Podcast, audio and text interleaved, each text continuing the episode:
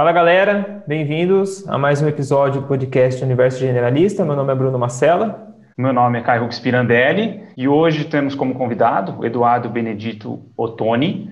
O Eduardo ele é etólogo, possui graduação em Ciências Biológicas, mestrado e doutorado e livre docência em Psicologia pela Universidade de São Paulo. Ele foi professor visitante na Universidade de, to de Kyoto, no Japão, em 2013. É professor titular do Instituto de Psicologia da USP e, pesqui pesquisador do CNPq. Desenvolve estudos nas áreas da psicologia evolucionista, do comportamento e da cognição animal, com destaque para os processos de transmissão social de informação e tradições comportamentais em animais. Encontram-se atualmente em desenvolvimento do Laboratório de Evolução Cultural projetos sobre uso espontâneo de ferramentas para macacos prego, enquanto traduções comportamentais, bem como projetos sobre ontogênese da cognição social em crianças, com ênfase em processos de aprendizagem socialmente mediada.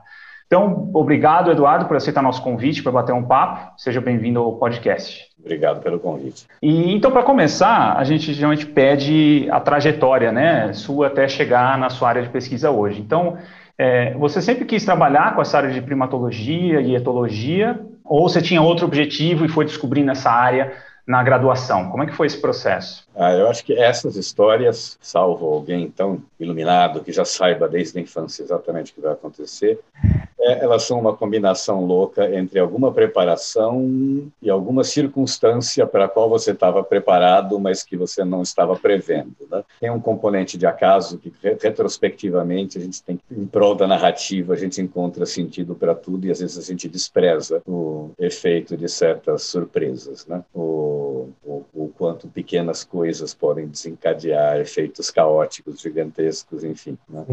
mas eu sabia em algum momento da minha infância remota que eu ia ser biólogo. Né? Uhum. Foi quando eu descobri que as outras profissões que me encantavam não eram tão bem respeitadas e remuneradas. Eu adorava os eletricistas, eu ia atrás vendo o que, que eles faziam pela casa. Quando eu percebi que isso não era exatamente a expectativa que havia então do meu futuro profissional, a outra coisa na minha vida que me fascinou foi ser biólogo. Isso eu já soube desde não sei nem dizer quando, né? Desde aquele microscópio Legal. que você finalmente ganha para ficar olhando mosca. Né? Então, agora, o que exatamente eu ia ser biólogo era uma coisa em aberto. Né? O... E eu me lembro, aí eu me lembro, eu tinha um, um, um companheiro de hobbies, cinéfilos e de pré-história. O máximo que a gente conseguia fazer era Super 8 na época, amadoristicamente, mas enfim, a gente brincava com essas coisas no colegial e iam ser biólogos, né? É, só, só, uh, ele era um cara um ano mais novo que eu.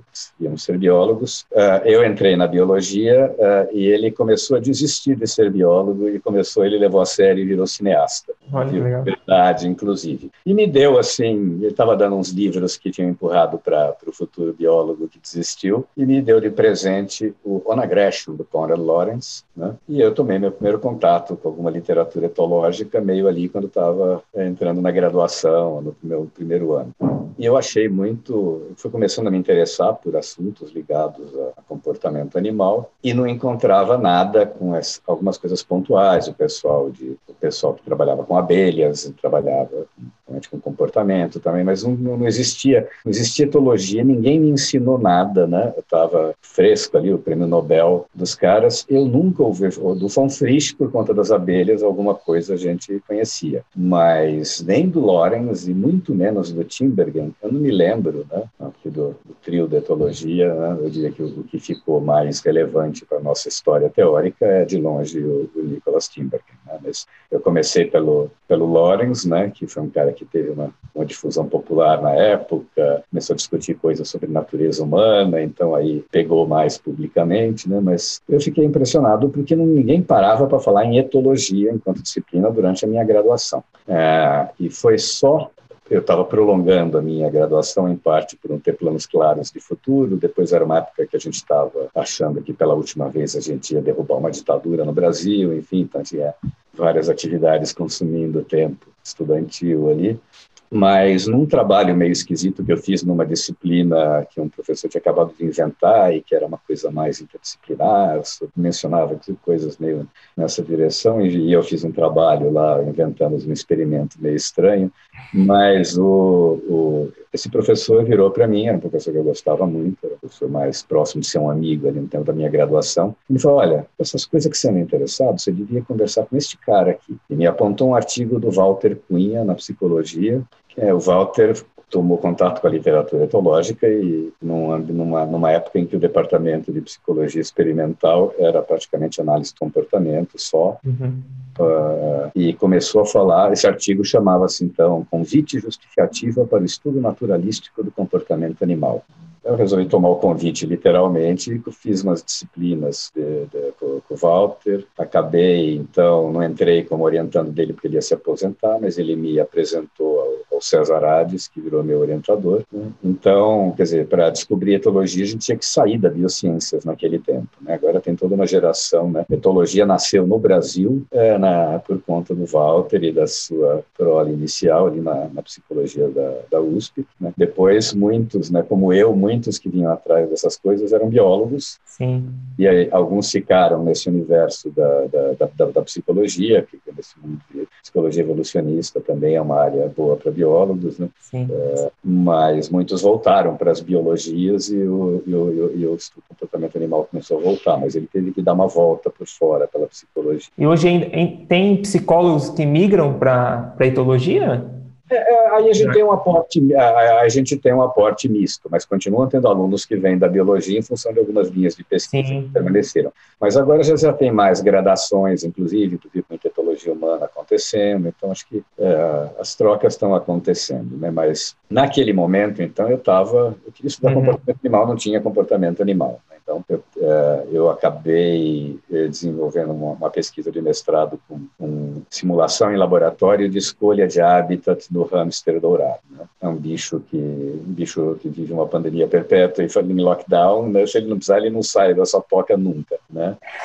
Ele no deserto. Só que ele tem que ir atrás de algumas coisas de vez em quando. Então, a, a gente fez uma simulação entre qualidades intrínsecas da, da toca, luminosidade, etc., distância da fonte de alimento alimento e armazenabilidade ou não do alimento, o pode encher a bochecha e leva tudo que pode para o ninho para não ter que sair tão cedo. Então, controlando a economia da escolha de ninho versus algumas preferências básicas do que, que diabos vem a ser um ninho preste, né? Não adianta você morar do lado do comedouro, mas tá numa sala iluminada, né? Então, era é, o César trabalhava com hamsters é, e com aranhas, né? Hoje em dia eu acharia algumas coisas novas para dizer com aranhas, mas na época eu gostava de evolução da cognição, etc. Eu achei que a aranha era muito basal demais, assim, bom, entre aranha e hamster, vamos de hamster, que é mamífero. Né? Eu gostava de humanos, etc. Uma coisa ligada à evolução da cognição, estaria mais. Uhum. Mas, enfim, aí é, depois, inclusive, é, é, depois do hamster do mestrado, eu resolvi fazer uma incursão sobre desenvolvimento cognitivo humano, estudando o desenvolvimento da noção de número e, e da construção de conceitos ligados a número, como infinitude, etc. É, então, estudando crianças de 2 a 12 anos. Né? Em parte também porque naquele tempo eu era o primeiro biólogo que ia me doutorar né, pela psicologia ali, então eu estava no mundo de psicólogos, os biólogos. Uhum já não iam necessariamente me receber mais com esse currículo, então eu tinha que fazer alguma coisa que talvez fizesse uh, mais sentido na, numa comunidade de psicólogos do que uh, e nisso, né? Só que eu tinha, uh, eu sempre tinha uma perspectiva comparativa do processo evolutivo da coisa. Então, no caso de cognição de número em criança, uma das coisas, a gente já tinha uma época uma conversa, por, inclusive tivemos, tivemos uma relação, César, nós alunos dele ali com, com, com o casal Gardner que foi um dos, dos grupos que desenvolveu os, os, projetos de laboratório sobre treino de linguagem é, humana em chimpanzés. Né? É, era uma... A gente teve toda uma era em que todo o conhecimento maravilhoso dos chimpanzés vinha de coisas que eles faziam no laboratório. Né? Uhum.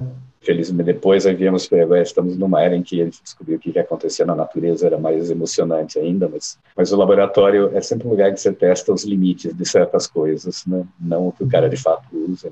E, foi, e foram pesquisas muito interessantes, mostrando até onde chegavam e de onde não passavam. Então, chimpanzés e bonobos em vários tipos de linguagem, né? literatura que já é clássica agora, né? Mas, uh, então, nesta área, eu estava trabalhando com número em criança, o, uh, então eu fui olhar a literatura de cognição de, de, de número em chimpanzés, né, e, e, e, como é que os chimpanzés conseguiam representar quantidades com símbolos, usar, usar fazer pequenas operações, enfim, trabalho da, da da, da Sarah Boyce, uh, em laboratório, se tem um parágrafo de chimpanzés e cognição de número no meu projeto de doutorado, e aí descobri, quando eu fui para a escola de aplicação, eu inicialmente estava na creche, crianças pequenas, passou dos seis anos, eu precisei ir para uma escola, né? E aí era a escola de aplicação da USP, e que estava lá uma, uma certa demora em me autorizar a começar a, a entrevistar as crianças, etc. Eu usei uma outra conexão ali com a escola de aplicação para ver o que estava acontecendo, o que estava pegando, e descobri que a, a, coordenadora de matemática, que tinha sido a professora para quem jogaram cuidar de mim ali, tinha feito comentários indignados na, na, na reunião de professores que eu queria comparar as crianças deles com os macacos. eu, olha, eu talvez até gostasse muito se eu tivesse os macacos, mas aqui foi só um parágrafo de literatura sobre perspectiva comparativa do negócios. Então eu acompanhava bastante, uh, uh, né? resolvi meu problema rapidamente, terminei a, meu, meu, minha coleta de dados na escola de aplicação. Né? Mas então eu tinha sempre esse olhar para o que estava acontecendo nessa literatura de chimpanzés, enfim, né? para mim o limite do, do outgroup extra-humano mais próximo e mais viável, né? eu sei lá, como é que era exatamente a cara do australopitecínio, como é que ele uhum. olhava, enfim. Né? A primeira possibilidade comparativa viável era olhar para um chimpanzé, claro. um orangotango. Né? Então, quando começou a vir essa literatura de, de que começou com a Jane Goodall, descrevendo uma opção de coisas que ninguém nem sabia da vida de campo, né? o pessoal não sabia nem estrutura social, mas os japoneses, quando começaram a pesquisa de, de campo com, com, chimpanzés, então tem um diálogo clássico entre orientando que está no campo há um tempo e o orientador chegando de barco ali, uh, e os familioides, e o cara, né, sem familioides, sem familioides. Quer dizer, eles queriam saber se tinha papai, mamãe e, e filhinho chimpanzé. Uhum. sabia como era um grupo de chimpanzé, isso, isso não tem um século. Né? Aí a coisa, essa literatura começa a crescer, e tem a Jane Goodall, e começa toda uma, uma um, um, novos campos se abrindo depois, além de Gong, toda uma literatura, então eu acompanhava as coisas que começavam a aparecer nesse sentido. Né? É, é, o meu projeto, aí eu fui contratado, né, nesse meio tempo, tendo me, tendo, tinha me doutorado e comecei um projeto, tipo um pós-doc, que virou meu, a proposta de projeto que eu tinha que ter ao me candidatar a uma vaga, que era uma continuidade da coisa de desenvolvimento cognitivo com o envolvimento de ideias sobre ser vivo e consciente em criança, né, o que eu ia começar a fazer.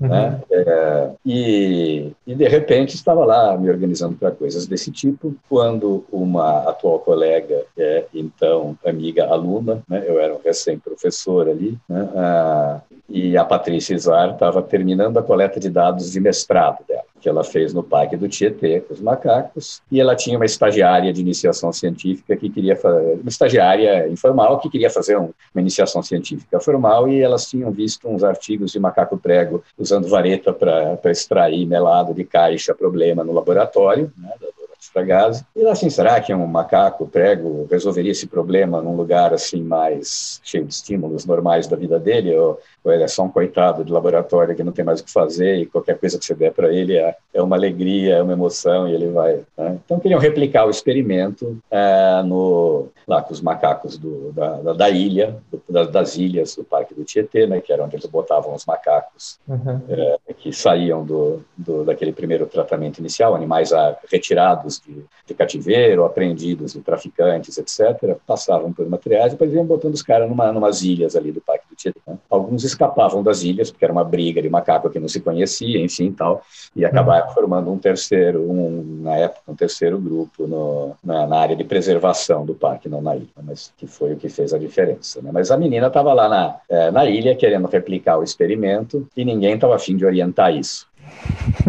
Daí a, a Paty chegou para mim e falou: Olha, ah, então, ah, parece interessante, assim, divertido, as ferramentas primárias, é, mas você fica junto, inclusive, porque eu nunca tinha parado para pensar duas vezes no macaco prego. Estava assim no mesmo universo de primatas neotropicais, biodiversidade, são todos lindos, são todos simpáticos, mas não tinha aquele foco que eu tinha num chimpanzé, num ape, né, no, nessa perspectiva de o uhum. que eu uhum. posso inferir, de que, que, que, rumo diferente aconteceu aqui com os humanos. Né? Sim. Mas tá bom, legal. E ela tinha que voltar da ilha, de, com um barquinho lá, que o funcionário do PET tinha que trazer ela da ilha, é, depois da, da sessão experimental ali, e aí passava pela área de preservação, que é a parte em frente à ilha, que saiu do barco ali. E é um certo fim de tarde, teve um episódio que ela foi me relatar, isso faz mais de 20 anos agora, e eu, e eu com minha péssima memória para a maior parte das coisas, mas essa é uma daquelas cenas que eu lembro, assim, fotograficamente, dela plantada em pé na minha porta, uma coisa assim, e, e me dizendo que estava passando pela matinha ali com, com, o tratador que levava ela de barco, e eu vi uns barulhos de batida vindo da, da matinha ali. O que, que é isso? Ah, isso é uns macacos prego quebrando coco com pedra. E ela me contou isso, eu fiquei olhando. Será possível que essa menina está inventando uma história para me deixar mais interessado? É. Ela ia ter coragem de falar uma coisa. Pode, pode ter sido, uma, pode ter sido uma, uma, uma, piada estranha do tratador, de repente, sei lá. Uhum. Sei lá. Mas era uma coisa que não dava para não ir olhar, né? E quando a gente foi lá começar a olhar, vimos que, especialmente perto das áreas que tinha coqueiros, tinha ou algum calçamento, ou alguma pedra, ou alguma coisa chata e dura, e por ali, em cima dessas coisas, tinham pedras, seixos, cascas de cocos, né? Aquele, é, aquele coquinho pequenininho que tem, né? Uhum. É, no, aqui, como temos aqui no campus, né, o Gerivá, não aquelas coisas mais emocionantes que agora a gente sabe que eles quebram em outros lugares do, do, do Brasil, mas aparentemente isso era uma practical joke, a produção estava bacana ali, né? Sim. Então, a primeira oportunidade que eu tive de alocar um outro aluno com uma câmera, a gente não tinha dinheiro, a minha vaga virou precária. Foi toda uma história dramática de crises e falta de recursos que acho que essa a descoberta ajudou a segurar Legal. as ali, porque a gente tinha um motivo para não mandar tudo para o espaço, né? Uhum. É, então começamos. Esse aluno também não era, não tinha bolsa porque ele ganhava mais como professor dando aula do que ele ganharia de mestrado. A gente rachava a gasolina do nosso bolso, era uma, a, a câmera fotográfica e a treino do meu pai, enfim. Mas fizemos uma, uma, uma descrição inicial dos sítios ali, aí ele ficou de tocaia com uma câmera emprestada também, de VHS, que era o que a gente usava naquele tempo ainda, até o dia em que finalmente é, alguém desceu na frente dele, depois devidamente habituados a ele, né? Medeiros, que veio a ser, era um dos prováveis introdutores dessa prática no grupo, o Velhão, que melhor é. quebrava pouco no grupo inteiro ali, só tinha dois mais velhos, o resto eram jovens que claramente aprenderam com eles, né? Os caras uhum. vieram de algum lugar bom, do Cerrado, alguma coisa assim, mas aí finalmente o Medeiros desceu, quebrou o coco na frente do... do Caraca, legal. Do e aí mudou a minha linha de pesquisa para sempre. Agora a gente vai chamar o cara do chimpanzé, todo mundo, né? Aquela coisa, óbvio, chimpanzé, agora nós estamos aqui com bota... Sim. Bota 40 40 milhões de anos ali. Sensacional. Legal, é legal que cruza também com, com a narrativa da, da Patrícia, né? Que a gente entrevistou ela também um, um tempo atrás, aqui pro, pro, Não lembro agora o número do episódio, mas são uns 4, 5 episódios para trás, a gente entrevistou ela também. Mas é interessante, né? Ver a história dos pesquisadores e é, se, cruzando. se cruzarem, né? Interessante. Verdade. Aí, bom, aí as coisas, as coisas continuaram. A Patrícia concluiu seu doutorado, veio a ser docente. Algum tempo trabalhamos é, junto com essa professora que eu mencionei, a Dorothy Fragazzi, que viu notícias dessas coisas acontecendo e resolveu sair do laboratório para o campo também e contatou a gente. Né? Começou o estudo lá na Fazenda Boa Vista, do projeto Etocebos, elas continuam lá. Né? E eu fiquei principalmente trabalhando com alunos na Serra da Capivara. Né? Uh, o, último experimento foi um experimento comparativo de populações ali, então, entre a Serra da Capivara e a Fazenda Boa Vista. Alguma coisa ainda no Parque do Tietê, que é um ótimo lugar para a gente fazer experimentos e treinar alunos, etc., né? porque os parques nacionais são, são mais custosos de trabalhar. Uhum.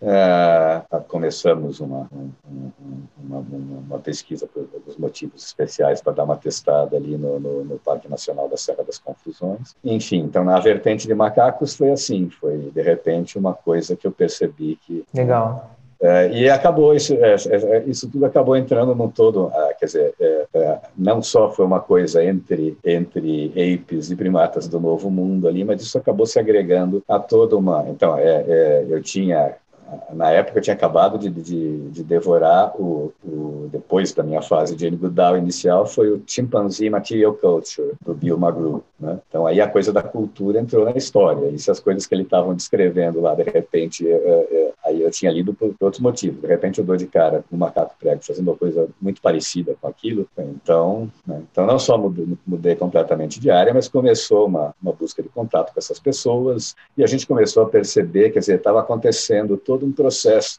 de, de rediscussão e polêmica diante dessa ideia de processos culturais em animais não humanos e dali a pouco estavam os corvos da Caledônia, se é ou se não é, e a coisa em primatas, naturalmente, prosperando. Então, de repente, você percebe que uma, você tem uma experiência pontual ali, mas o cenário, o zeitgeist, já envolve uma, uma porção de coisas acontecendo. Né? Então, foi muito louco olhar uhum. o trajeto dessas coisas, que não é, não é simplesmente que eu cismei com uma coisa, tinha um propósito individual, a gente tem uns alunos, mas, mas a gente tem uma, uma, tem uma trajetória interessante, de, curioso de participar dela na área. Né? De repente, você vê uma sociedade científica inteira aparecendo no Cultural Evolution Society. Sim. É, por muito tempo, eu diria que a, a, a, biologia não deu a bola necessária para a cultura. Uhum. E, é, é, e, por outro lado, a antrop, pelo menos parte da antropologia, a nossa antropologia, tem uma história de formação muito levi-straussiana, etc.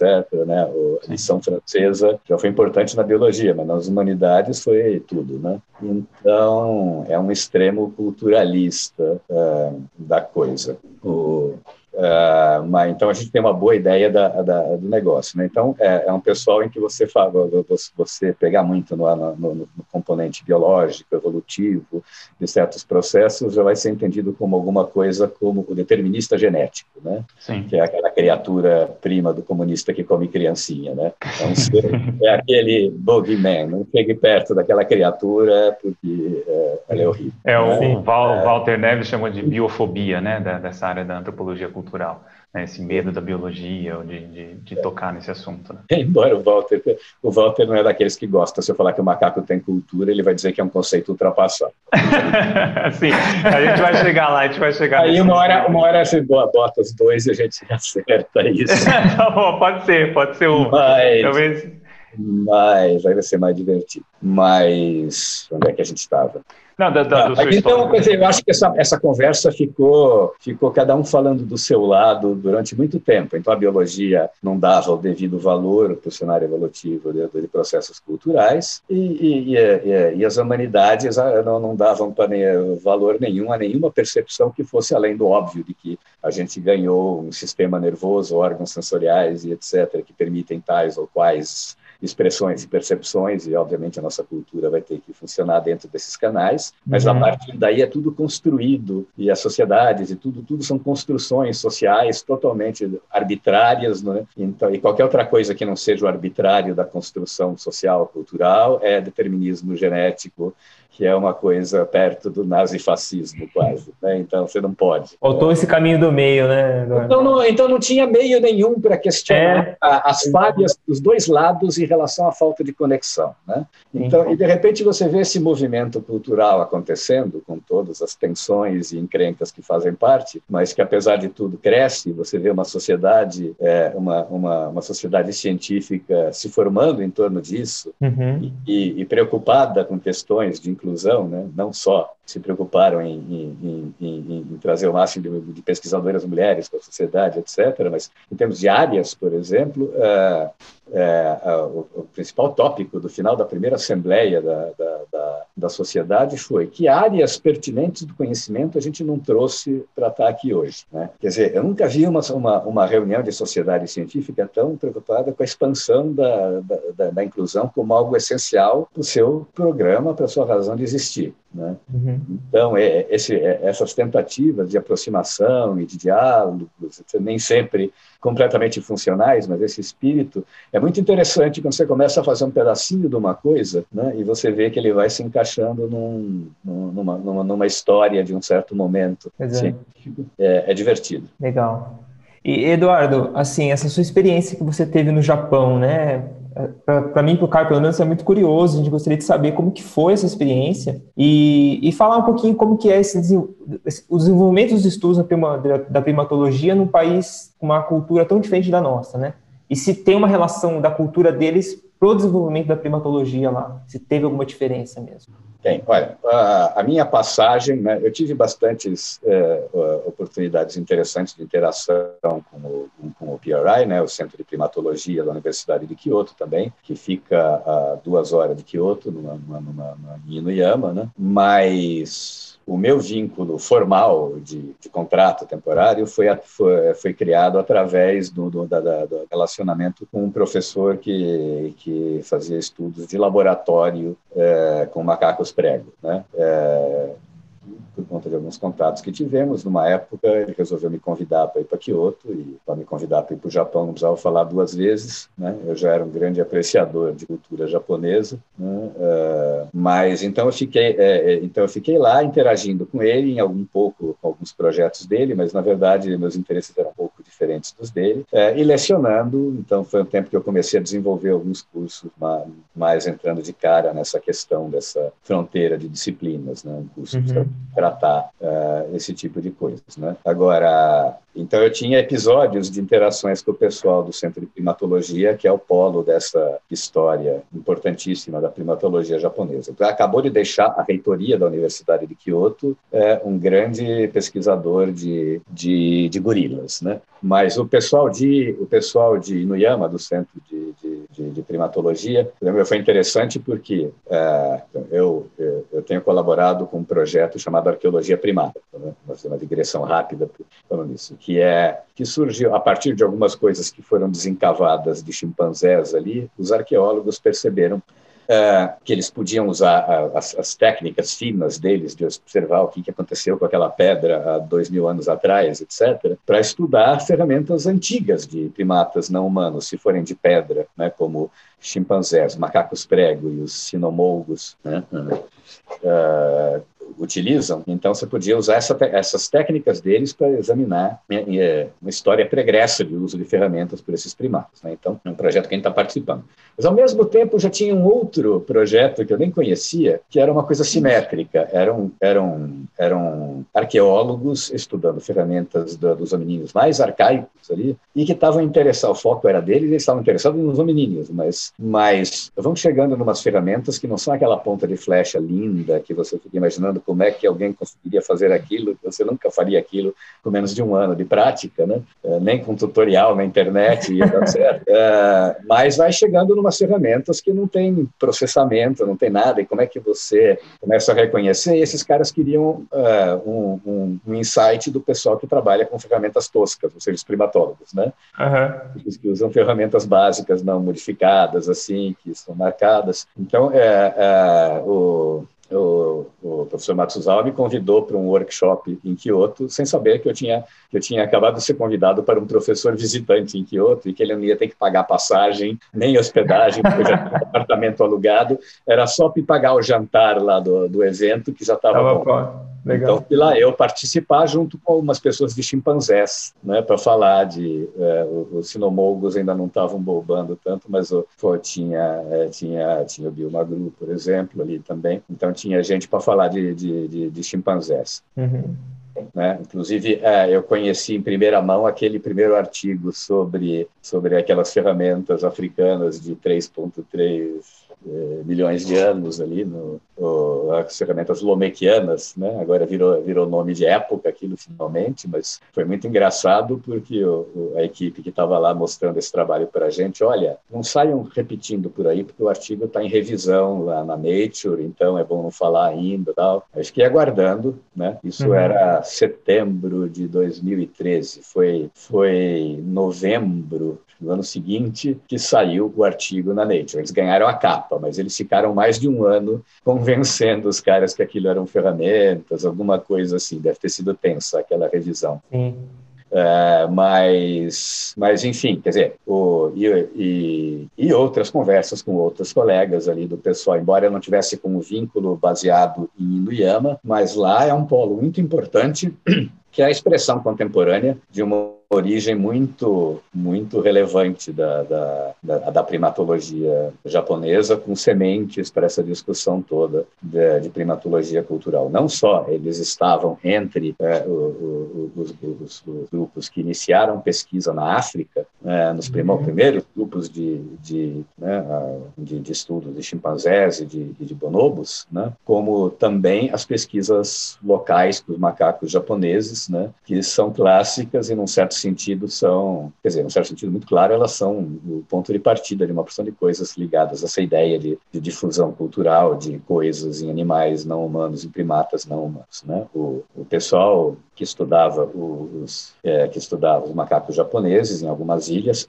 para atrair os macacos para fora da mata para observar na praia que era mais prático é, montavam servas e, e, e, ofereciam alimento para os macacos né? e aí diante do desse recurso novo, alguns comportamentos peculiares aconteceram. Então, as batatas doces né, que, que eles davam para os macacos, uma, uma, uma fêmeazinha percebeu que lavar no riacho era bem melhor do que ficar mordendo areia da praia, e mais adiante, inclusive, ela aperfeiçoou e foi lavar na água do mar ali adiante mesmo, porque aí ficava salgadinha, aparentemente, era mais gostosa. E quem andava com ela começou a copiar, e isso se propagou pelo grupo. Né? Também a, a, tinha trigo que era fornecido é, e jogava é, e jogava quando jogava na areia aí a mistura era pior ainda mas quando jogava isso tudo na água a areia afunda e, o negócio, e os grãos boiam então melhor ainda né, isso se difundiu enquanto isso os machos periféricos que não conseguiam pegar nada saíam, saíam procurando alguma outra coisa na praia encontraram peixinho pequeno daquele que fica preso na rede do pescador e o pescador no fim do dia limpa a rede e fica um monte de peixe apodrecendo ali. É, e aí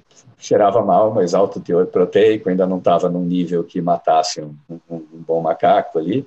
Uhum. É, o cara começou a comer, começou a levar aquilo de volta para o grupo, começou a começou a, a, paquerar as fêmeas oferecendo uma comida nova ali. Então tem cada cada uma dessas coisas em função do tipo de contexto social ali de, que acontecia. Né? Inclusive mais adiante com esses animais provisionados em alguns lugares começaram a fazer brincadeiras estranhas com pedras que ninguém sabe para que, que serve, né? E aí como tem cara de brincadeira, comportamento inútil quando você tem tempo sobrando, enfim. Uh, e isso tem um outro tipo de contexto social, então outro caminho de difusão. Né? Então essas trajetórias, né? Uh, embora muitos desses, de, de, dessa, de, uh, muitos desses estudos foram questionados pelo papel dos efeitos humanos na, na indução dos comportamentos, provisionamento, etc. Quem sabe está botando mais perto de alguém, sei lá. Mas, mas isso não chegou a, a, a, matar a percepção de que aqueles processos tinham acontecido de alguma maneira, né? certo sentido, foram, você pode considerá-los como experimentos em algum grau, mas enfim, né? E foram, e foi o primeiro momento em que começou a se falar em, em processos culturais e não humanos, né? Aí nesse cenário é, tem um cara é, importante, o Imanishi, né? É, que que além de ser um dos fundadores da primatologia japonesa, ele era um, um evolucionista heterodoxo, assim, menos focado naquela pegada uh, nature red and tooth and claw e mais focado naquelas visões como uma construção de coisas cooperativas maiores, ecossistemas como grandes redes cooperativas, etc. Né? É um cara que foi, foi demorou muito tempo para ser traduzido para fora do Japão, então é um cara pouco conhecido, mas ele, ele tinha um, um, um darwinismo pró-evolução pró de estruturas cooperativas, assim, que hoje em dia seria bem mais moderno do que parecia naquela época, inclusive, além de ter sido um dos pioneiros da primatologia eh, japonesa. Né? E uh, aí eu acho que tem uma diferença cultural também do que, que você pode falar as coisas. Né? Uh, às vezes, até colegas que oficialmente são, são ateus, mas às vezes eu sinto que tem um, um cristianismo epistemológico nas profundezas deles ali, mas, é, então, uma, uma coisa é a tradição judaico-cristã, outra coisa é uma tradução, tradição shintoísta. Né? Uma, é, o shintoísta vai reencarnar, sabe Deus lá no quê? Então, essas barreiras entre o humano e o não humano já são bem mais fluídas. Né? Uhum. Então, ele, quando falava em processos de, de, de, de, comportamento se perpetuando por algum tipo de influência social em, em animais não humanos, ele, é, é primeiro, ele falava cara karucha. Karucha é a, é a japanização de culture, né? É como é que um japonês consegue pronunciar e como é que um, ah. como é que um japonês consegue traduzir para o, para o katakana, que é a forma de você tem o kanji e você tem os kanás para escrever japonês e os kanás, os katakanás para escrever para escrever línguas estrangeiras, né? Uhum. É, então, então era o jeito era de falar karocha. Então virava uma palavra técnica puxada do inglês pra, Dali a pouco, é, ele parou de falar Carlos, num certo momento da obra dele, e passou a falar bunka, que é cultura com o mesmo sentido coloquial que a gente fala cultura em português, por exemplo. Né? Uhum. E relaxou. Agora, quando esses caras todos começam a publicar, né, embora uma das revistas, a Primate são eles mesmos que editam, mas quando começaram a publicar em inglês, começou a aparecer protocultura, pré-cultura, né, não saíam falando de cara a cultura no macaco japonês ali, porque ia alarmar os ocidentais ali, né? a definição de cultura do, do, dos antropólogos é, continuava sendo a mesma de, de 1800 e algo lá, do Taylor, né, de que cultura é aquele conjunto de crenças, práticas, lá, que os homens, né, hoje em dia ele ia apanhar de, por outros motivos, mas naquele tempo subentendia esse plano, né, que os homens aprendem através das suas interações sociais. Quer dizer, homem já estava na definição do Taylor. Né? Não que o Taylor tivesse... O Taylor não estava acuado por culturas animais, nem nada, que nem passava pela cabeça dele claro. que ele estivesse falando de algo que não fosse humano, né? Mas, mas basicamente não dava para, é, é, acho que é, eu, eu, eu, acho que as diferenças epistemológicas das culturas tornavam mais fácil para um japonês pensar num macaco cultural do que, né? Uhum. E essa, uh, isso durou vários anos, aquilo que Bill Magru chamou de culture wars, né? né? Interessante. Então, os vários níveis de confronto entre, entre os primatólogos e aquelas várias gamas de antropologia, antropologia que você tem. Entre os anglo-saxões tem antropologias biológicas, né, que agora nem chama mais, a sociedade mudou, não chama mais antropologia física, porque esse nome ficou esquisito, né, ficou arcaico, e eles mudaram para antropologia biológica, que é o que é, né. Uhum. Mas, mas eles têm, essa, é, é, é, eles têm essas, essas interfaces um pouco mais feitas do que as culturas mais Legal. Como a USP, eu acho. É, eu fiquei imaginando essa questão da, dessa interação da interface né, do homem e a natureza. Acho que para o Ocidente ter uma visão, eu tinha essa percepção, né? O Oriente, de você relatando essa questão do shintoísmo e tudo mais, faz todo sentido, realmente. O porquê de, de muitas pesquisas terem surgido lá também. É, eu acho que é, é, esse caso, por exemplo, eu tenho uma sensação de que é menos causa menos tensão com quaisquer outros valores, né? Claro. Então, a, é, a gente tem, aí tem vários graus de, dizer, essa conversa avançou muito, mas tem vários graus do, do, tipo de reação quando se fala em cultura em não humano. Uhum, né? uhum. É, de um modo geral, quer dizer, na nossa era a gente passou para a definição algumas definições, as mais extremas, praticamente associam a, a, a, a, qualquer perpetuação de comportamento por alguma via de aprendizagem socialmente mediada. Né? Outros já querem um pouquinho de um pouquinho de normas de algum tipo e não só aprendizagens práticas sobre o que comer, não comer, alguma coisa assim. Mas o que é norma também varia muito. Se, se norma para alguns tem que ser alguma coisa simbólica, abstrata, arbitrária, mas para quando, quando, os, quando os antropólogos eh, biológicos que estão falando em primatas não humanos querem falar em norma, muitas vezes já estão satisfeitos com a ideia de uma coisa que pode ser feita de várias formas e simplesmente é feita igualzinha por todo mundo por algum outro motivo. Então, se você, se você abstrair a parte simbólica do, do, do significado do termo, você consegue ter evidências nesse sentido. Mas a discussão, é, a, a, discussão toda avançou, é, embora alguns autores não gostem de usar a palavra, e tem vários momentos em que, em que tem autores que preferem falar em tradições, né, se referindo aos comportamentos que se perpetuam em cultura é alguma coisa mais, enfim.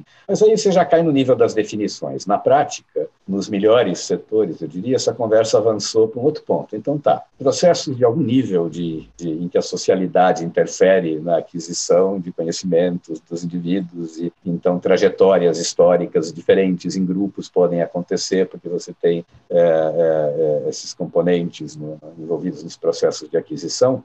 essas alturas não dá mais para negar. Então, em vez de ficar discutindo se é cultura se não é cultura, pela definição, né, a conversa avançou para pensar, então, digamos que seja cultura, mas claro que a cultura humana tem peculiaridades, né, no mínimo quantitativas e, e na sua velocidade de transformação, etc. Então, passado esse choque de cultura versus não cultura, começou então uma discussão de o que, que explica as óbvias diferenças entre a cultura em outras espécies e a cultura humana, né? Uhum. É, onde emergiu especialmente é, a, a, percepção de que a cumulatividade da cultura é que é a, a, o grande diferencial. Né? Uhum. Então, nossos macacos prego talvez tenham mudado, aparentemente mudaram um pouco o tamanho de pedras que eles usavam para quebrar certas coisas ao longo desses 3 mil anos, mas nem sabemos bem se não foi simplesmente porque tinha alguma coisa mais ou menos dura que mudou a fruta, enfim, é, não que tenha sido uma mudança cultural mais arbitrária, que, mas basicamente eles estavam fazendo as mesmas coisas, né, até onde a gente pode aferir, né, é, que fazem atualmente. Né? Enquanto que um ser humano, a essas alturas do campeonato, se você sair com, com um iPhone de, de 10 anos atrás, você vai apanhar do ladrão, você não será roubado. Uhum. Né? E ninguém mais vai querer, porque aquilo lá já virou uma velharia arcaica. Né? Aquilo que era um objeto de, de desejo tecnológico há 10 anos atrás, ninguém vai querer, não atualiza mais o sistema, etc. Ou seja, a nossa cultura tem uma, uma capacidade de transformação, e não é só a tecnologia, né? É, que não, não tem paralelo em outras espécies. Né? Então, essa ideia de que a acumulatividade é o grande diferencial, né? e então, é, então, qual é a diferença de mecanismos, ou, ou, se esses mecanismos estão nos indivíduos ou na sociedade ou aonde, uhum. mas de onde é que vem a cultura acumulativa? Né? Uhum. Aí a discussão passou para um nível mais bacana de discussão, de verificar brigando por por definição básica, se horrorizando com, com, certas coisas, né? mas começar a olhar finamente, então, uh, o que, que acontece? São diferenças na cognição dos organismos? São diferenças ligadas mais a aspectos da estrutura social? E como é que é o processo de desenvolvimento interfere nessas coisas? Né? Então, olhar para dias de aprendizagem, que tipo de processos de aprendizagem socialmente mediada você tem? Né? Será que só são certos processos são necessários para promover uma cultura acumulativa e outros não, não são suficientes? Né? Então, foram surgindo uma série de categorizações do que sejam esses processos, né? e parte do que a gente faz, atualmente, é investigar o que, que acontece aqui, mas não acontece ali, então, diga. Entendi. E, mas não tem um consenso muito claro, ou, ou assim, já é um consenso de chamar de cultura primata, vamos dizer assim. É um termo já tecnicamente aceito, porque, assim, da, da parte da antropologia que, que eu saiba um pouco, da parte de cultura, tem muito a ver aspecto, com aspectos simbólicos, né? Hum. Então, é, de significado.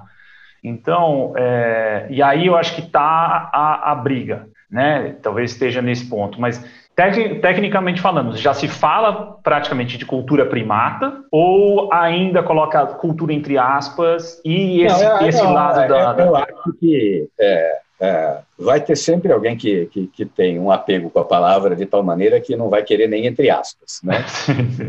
Esses são os que vão nos conceder tradições, né? Tá. Então, tradições oh, ou cultura. Agora, as aspas, quer dizer, ver as aspas caindo foi parte daquele momento histórico ali. Então, quando, quando eu estava começando a olhar, bom, agora tem os chimpanzés fora do laboratório, que eu já sei tudo, já visitei a Washoe, já Agora está começando, nessa era, Jane Goodall também, é, um, um, fomos, fomos ouvi-la começando a falar desses aspectos, né, pioneira da complexidade social dos do, do chimpanzés na, na, natureza. Né?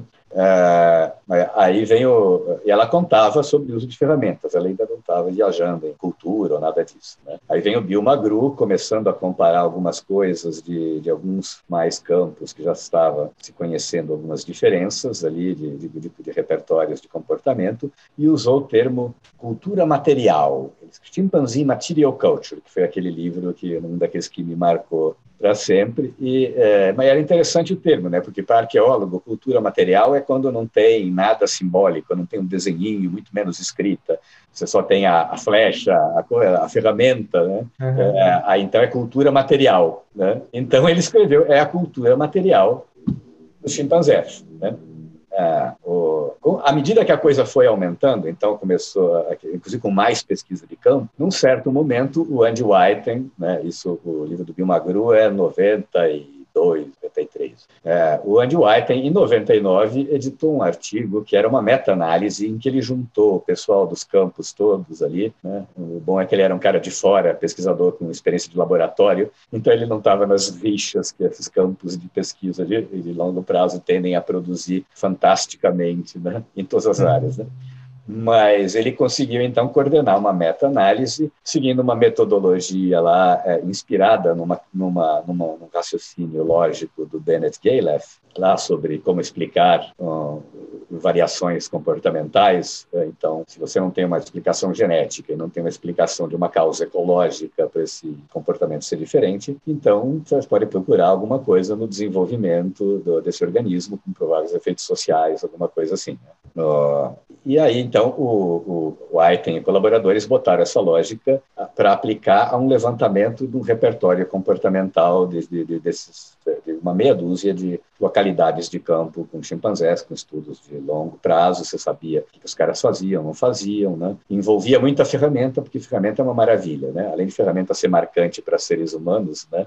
A definição de humano, um pouco antes ainda, era man the tool maker, né? Uhum. O que nos distinguia era ser fazedores de ferramenta, mas essa já estava indo para o brejo antes, né? Ah, mas o uso de ferramentas é bom, porque você é fácil de observar comparado com outras coisas mais fugazes, é fácil, você pode coletar o objeto, comparar, medir, enfim, né? A ferramenta é uma, uma coisa mais palpável do que um comportamento passageiro, uma coisa assim, né? Então, mas muitas outras coisas, por exemplo, uso de plantas com potenciais finalidades medicinais, uh, uh, certos comportamentos comunicativos, enfim, uh, então, a partir desse levantamento, eles eliminaram, seguindo a lógica do Galef, lá o que você podia, essas populações diferentes estão nos extremos aqui. Da... Embora a diferença genética, na verdade, entrou mais nessas análises, na história desse modelo, mais como princípio, mas você não sabe qual é o gene que causa nada dessas coisas complexas, você dizer que tem uma diferença genética. É só para você dizer que se o cara for mais, a diferença está lá só entre os caras que estão mais longe de todos na distribuição geográfica, de repente, talvez, enfim, né? Mas uh, mas há diferenças ecológicas, né? Você, é, você ter uma, uma, uma, uma, determinada prática de, de,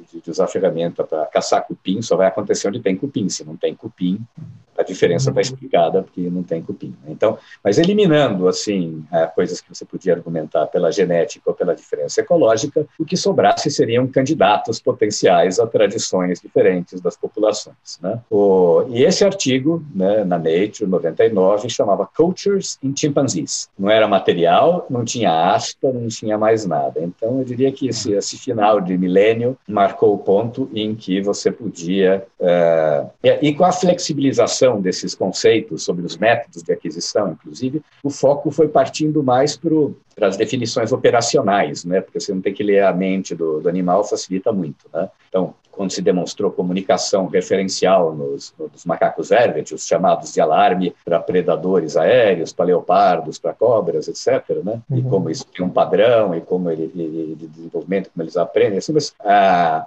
ah, chamar aquilo de, de de, de, de, de, de, funcionalmente referencial significa que eles emitem adequadamente aquela vocalização quando aquele predador apareceu e os outros entendem, respondem comportamentalmente adequadamente aquele alarme de predador. Você não está pensando o que, é, o que se passa no cérebro do cara, vou dar este grito porque então meus colegas terão uma representação mental de que o leopardo se aproxima, né? Ah, e os outros pensando, não, ele está dando esse grito porque ele está lá vendo um leopardo e ele quer que a gente se você tirar ah, os processos mentais deles todos e, e, e focar é, na, na referencialidade funcional, no sentido que uma vocalização que não tem nada de leopardo ou de gavião, em princípio, mas que é emitida adequadamente e é respondida adequadamente, então é como se fosse gavião. Né? Só não estou atribuindo uh, aquela teoria da mente toda, então, que é uma parte essencial de uma parte dessas ideias. Né? Porque quando começou a se olhar, então, não, então eles fizeram esse levantamento e mostraram uma série de aspectos, é, uma série de comportamentos potencialmente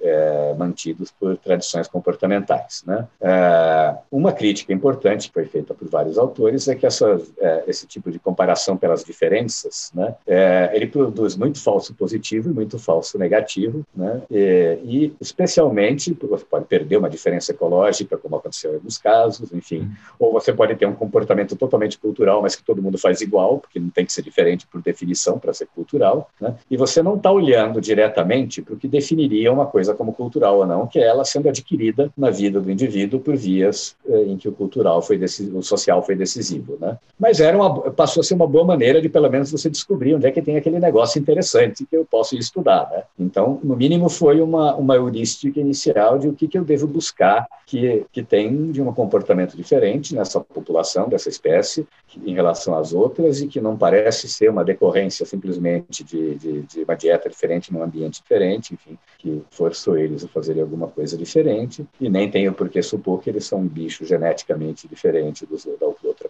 população. Enfim, né? então a partir da, então isso, sempre no mínimo era um ponto de partida interessante para a gente buscar esses processos. Né? Mas o foco passou a ser é, então é, um dos possíveis focos importantes no processo. Né? É, e isso envolveu tanto uma, um lado teórico de, de, de, pensar quais são esses processos de, em que o social interfere na aprendizagem individual, né? E que consequências isso tem para culturas cumulativas ou não? Será que tem que ter processos que são necessários? Né? Então, essas categorizações todas têm margens em aberto, etc. Né? Mas no, por exemplo, há uns 10, 20 anos atrás, ele já tinha chegado numa certa percepção de que é, culturas mais estáveis, como a dos primatas não humanos, né, que não ficam mudando com a rapidez da cultura humana, não tem essa cumulatividade, o quanto existe de cumulatividade fora dos humanos, naturalmente, agora é um dos pontos de discussão, inclusive, uhum. e a cumulativa é, uma outra, é um outro debate, mas é porque cada interface dessas cria um lugar instigante para você ir perturbar, né? Né? Se você disse que humanos, então, é cumulativo, que claro que alguém vai sair correndo atrás de um outro cumulativo e não humanos. É assim que a gente tem as ideias. Né? Mas, uh, em princípio, alguns processos né, uh, foram sendo percebidos como frequentes em outras espécies que permitem esses processos, de, pelo menos para tradições estáveis. Né? Então, a gente fala muito em coisas como estímulos enhancement, uh, ou local enhancement, que é o realce de estímulo ou realce de local. Né? Então, se o comportamento do outro indivíduo está lá é, barulhento, é, batendo pedra, etc., ainda por cima ele sai de lá comendo alguma coisa, eu posso não entender nada do que ele fez em detalhe, mesmo que eu veja, eu posso não entender a causalidade das coisas, mas, mas ele, a atenção dele vai, é, a minha atenção vai ser atraída pelo comportamento dele é, para aqueles lugares do ambiente, que eventualmente com objetos que sobraram, como martelos de pedra e etc. E eu vou lá mexer e eu vou ter. E a minha experiência experiência de, de, de, aprender individualmente, no limite, toda aprendizagem é individual, né? Porque a gente fala socialmente viesada, mediada, alguma coisa assim, porque sempre é você que aprende ou ninguém aprendeu. A questão Sim. é se é só a sua experiência direta com o mundo ou se um efeito social pode é, ajudar a aperfeiçoar. Então, num caso desses, eu posso não estar tá imitando nada, eu não entendi nada do que o cara fez, eu só entendi que ele fez umas coisas lá que daí saiu comida. Então, se eu for um bicho esperto, eu vou dar uma olhada lá e, e de repente eu descubro sozinho alguma coisa. Né? Acho que uhum. muito do uso de ferramenta dos macacos prego, eu estou inclinado a pensar que está nesse nível. Né?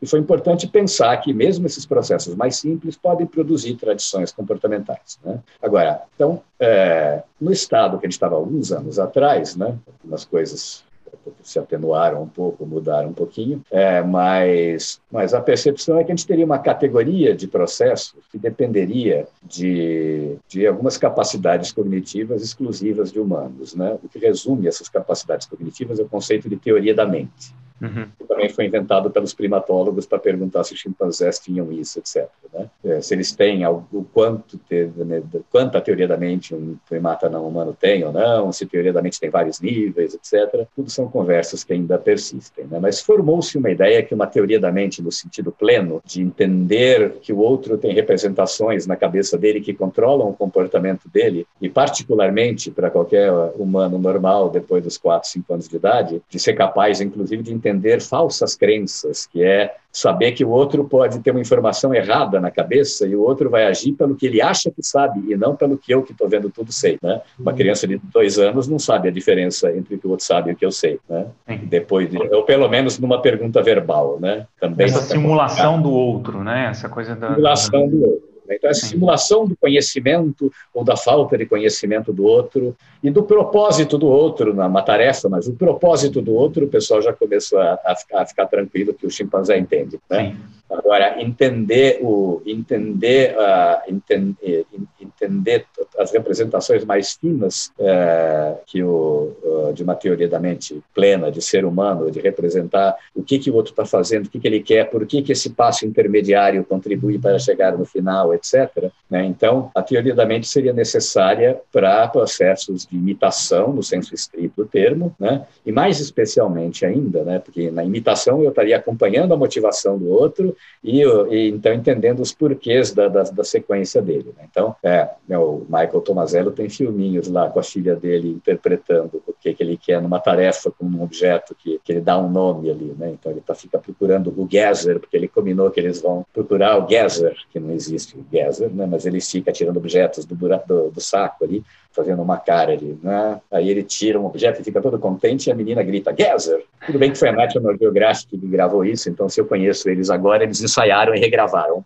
Mas eu acredito, eu acredito no depoimento original do, do Tomazello, né? Então, esse acompanhamento de, de, de intenções fica decisivo no caso mais extremo de sofisticação, então, de transmissão social, que é o ensino. Uhum. Uh, especialmente o ensino deliberado, né? Porque culturas mais tradicionais você tem formas mais passivas de ensino, às vezes, que o aprendiz gruda no outro lá e fica olhando e o mestre só dá palpite quando alguma coisa muito ruim aconteceu. Né? Mas o cara não liga, no, o, o aprendiz de sushi vai passar seu primeiro ano. vai tomar uma borrada. Dando bacia no restaurante espiando ali. Né? Um dia, anos depois, ele vai criar coragem e mostrar um rolinho pro, pro, pro mestre dizer a porcaria que ele fez ali. Né? Mas o mestre certamente não vai chegar no primeiro dia e ligar o PowerPoint do sushi. É, o processo pedagógico Agora, varia muito. O ensino, especialmente à medida que ele vai virando deliberado, né, seria é, então ele dependeria dessa teoria da mente no sentido de que o, o mestre tem que entender o que, que o cara o que o aprendiz não sabe e vice-versa né, para que essa relação possa funcionar né? Uhum. então esse pessoal começou a pensar nessas capacidades a própria teoria da mente como adaptações muito especializadas humanas para a aprendizagem social que bombavam as nossas possibilidades então de uma cultura cumulativa né? além dessas adaptações tipo teoria da mente etc é, o ele ligado a isso, outros, uh, uh, outros pesquisadores, por exemplo, propuseram a ideia uh, de, de, de, adaptações cognitivas para a, a, a, a pedagogia. Né? Então, Zibra e Gergely, que são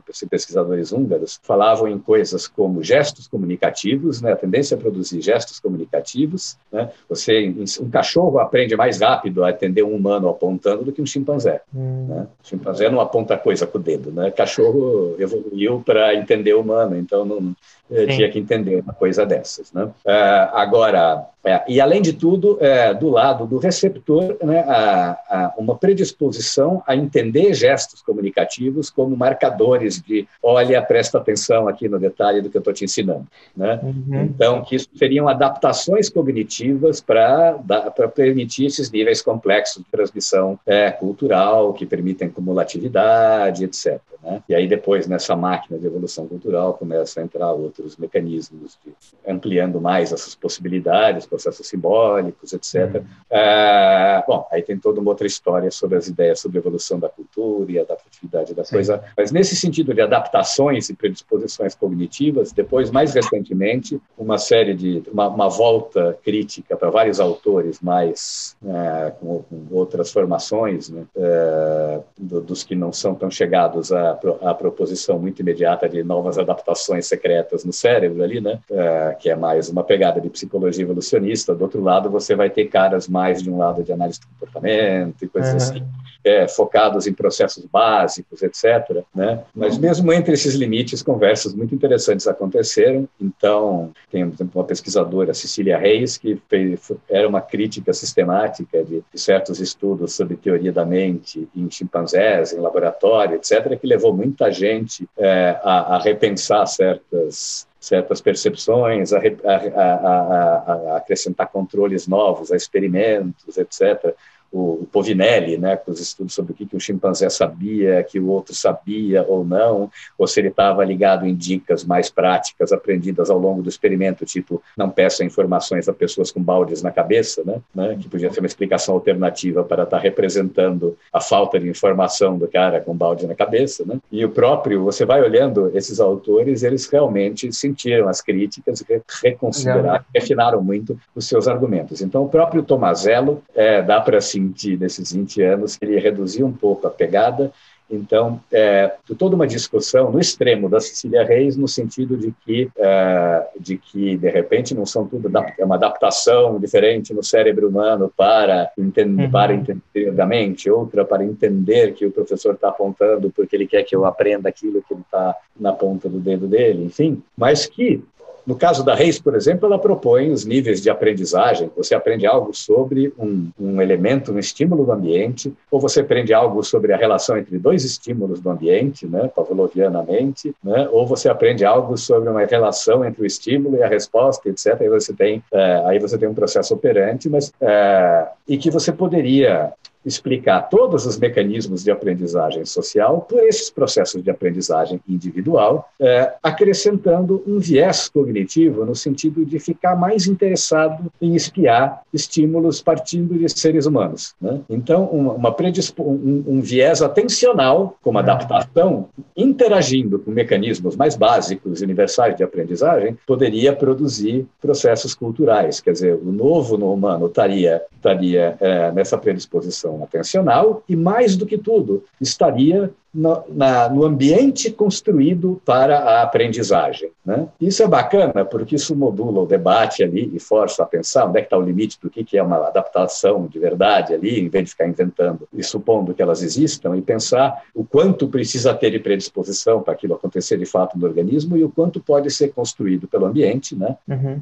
É, isso joga muito dessa transformação cultural toda nessas áreas tem a ver justamente com uma revalorização do desenvolvimento, né? É, as coisas que vieram da nova síntese neodarwinista, né? Tudo aquilo que vem já, é, que vem já desde a barreira de Weissmann, quando eles descobriram que as células que iam formar os, os gametas iam para um lado e as células somáticas iam para o outro, então lamarquismo ficava mais difícil de explicar molecularmente, etc. Enfim, né? então a, a, história do organismo crescer e multiplicar, né? Ele tem que crescer para multiplicar. Acabou a função evolutiva dele, né? Então, lógico que ele tem que crescer, mas o desenvolvimento não era o foco bacana do pensamento evolucionista. Né? Uhum. Isso mudou muito. A ideia de que o, desenvolvimento é cheio de adaptações no timing, na plasticidade, etc., que não é só uma norma de reação do gene lá, essa é a versão vagabunda para preservar o poder do gene, né?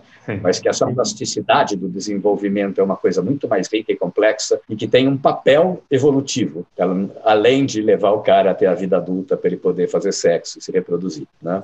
Mas que ela pode ser um objeto projeto, inclusive, de fonte de inovações. Né? E uma porção de coisas que eu lembro que, primeiro, eu fiquei assustadíssimo que isso existia. Quando eu estava estudando Piaget, fui descobrir que o Piaget era um biólogo é, que, estudava, é, que estudava conchas mudando de ambiente no seu doutorado, e aí ele estava inspirado no tal do efeito Baldwin, e eu fui ver o que era efeito Baldwin, e efeito Baldwin me pareceu a coisa mais lamarquista do mundo. Depois eu vim entender que não só não era nada lamarquista, mas que ela tinha sido incorporada já na, no, no mainstream, só que o nome nome não ficou porque não se deu o devido valor para ele, no ficou na norma de reação e pronto, e não virou aquilo que virou uma coisa importante que veio se associar a outro conceito básico né, nesse cenário, que é a construção de nicho. Né? Uhum. É um dos conceitos que andaram chutando o, o, alguns paradigmas do, da, da, da, nova síntese, né? que é a ideia de que os organismos transformam o ambiente e que, ao transformar o ambiente, eles transformam as pressões seletivas, inclusive sobre a própria espécie.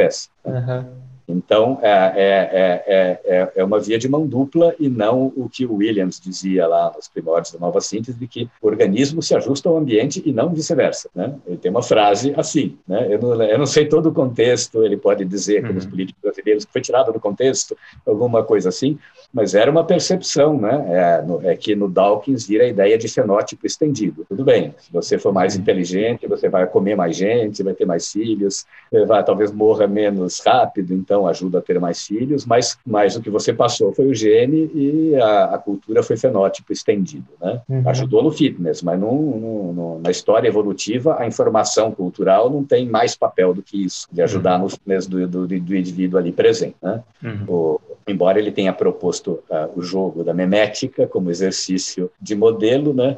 Mas era, era, eu acho que depois a gente se empolgou mais do que ele mesmo, porque justamente o problema da memética é querer pegar não o espírito, mas todos os detalhes do mecanismo do gene, e obviamente a cultura não funciona pelos mesmos detalhes, né? A graça da ideia foi resgatar Darwin e pensar que tem muitas outras coisas além de genes que podem funcionar com, com características que são é, que são herdáveis e que conferem fitness diferencial. Né? Uhum.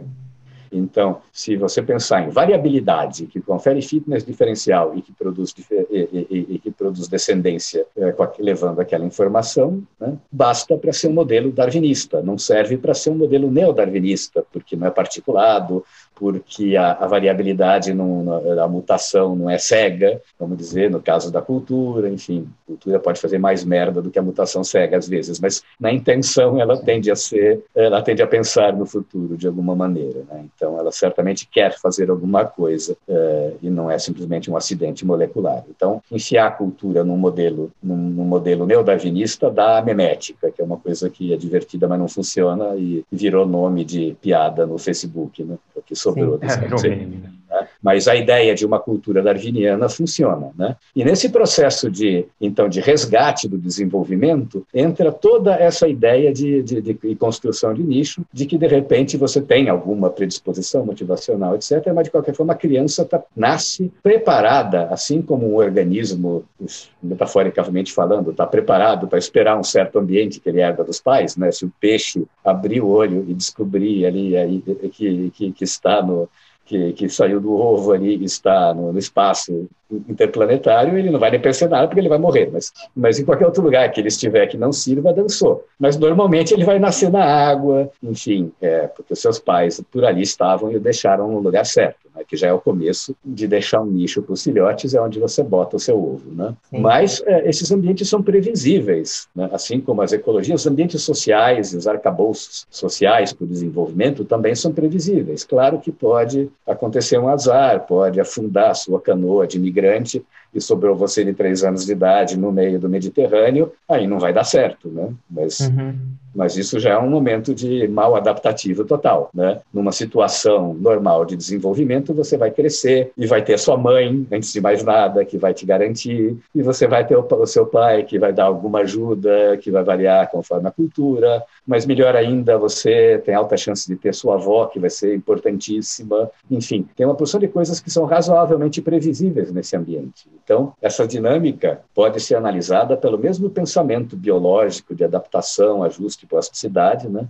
É, e, ao mesmo tempo, obviamente, é, é, quaisquer predisposições da criança, ou, ou, ou, no sentido de aproveitar esse ambiente, seja para aprender coisas, seja para poder estar incompleta no seu desenvolvimento, porque vai ser amparada até um certo momento e poder continuar essa história ali, quer dizer, tudo isso é parte da adaptação da espécie, o ciclo de vida, a infância, etc., e o ambiente que ela vai encontrar, inclusive um ambiente cultural, né? São fáceis de ser entendidos na mesma modelagem adaptativa. Né? Só que aí esse processo cultural vai estar colocando, inclusive, pressões de volta no que se refere à evolução molecular. Né? Uhum. É, então, aí coisas interessantes acontecem, né? E aí teve toda uma literatura sobre esses fenômenos de coevolução genes-cultura também, que Sim. não eram um tópico, né? Como é que você plantar inhame e desmatar e aí aumentam os pernilongos de malária, aí é melhor ter uma anemia falciforme e heterozigose do que pegar malária, porque a malária africana é, é letal ali, e, então, de repente, os genes para anemia falciforme, que é uma doença, né? Afinal de contas, é, começam a proliferar naquele ambiente interessante, porque melhora anemia do que malária, né? ou a ideia de, de conseguir continuar com, consumindo leite depois de adulto, né? que é um mamífero que se preze para de, de, de beber, e, e, e, não é só porque ele quer, né? ou porque a sua mãe quer, porque está na hora dela ter outro filhote que é melhor para o sucesso reprodutivo dela e não cuidar do mesmo até o, os 30 anos. Né? Mas do ponto de vista do fitness direto do filhote, é melhor ser cuidado até os 30 anos. Então,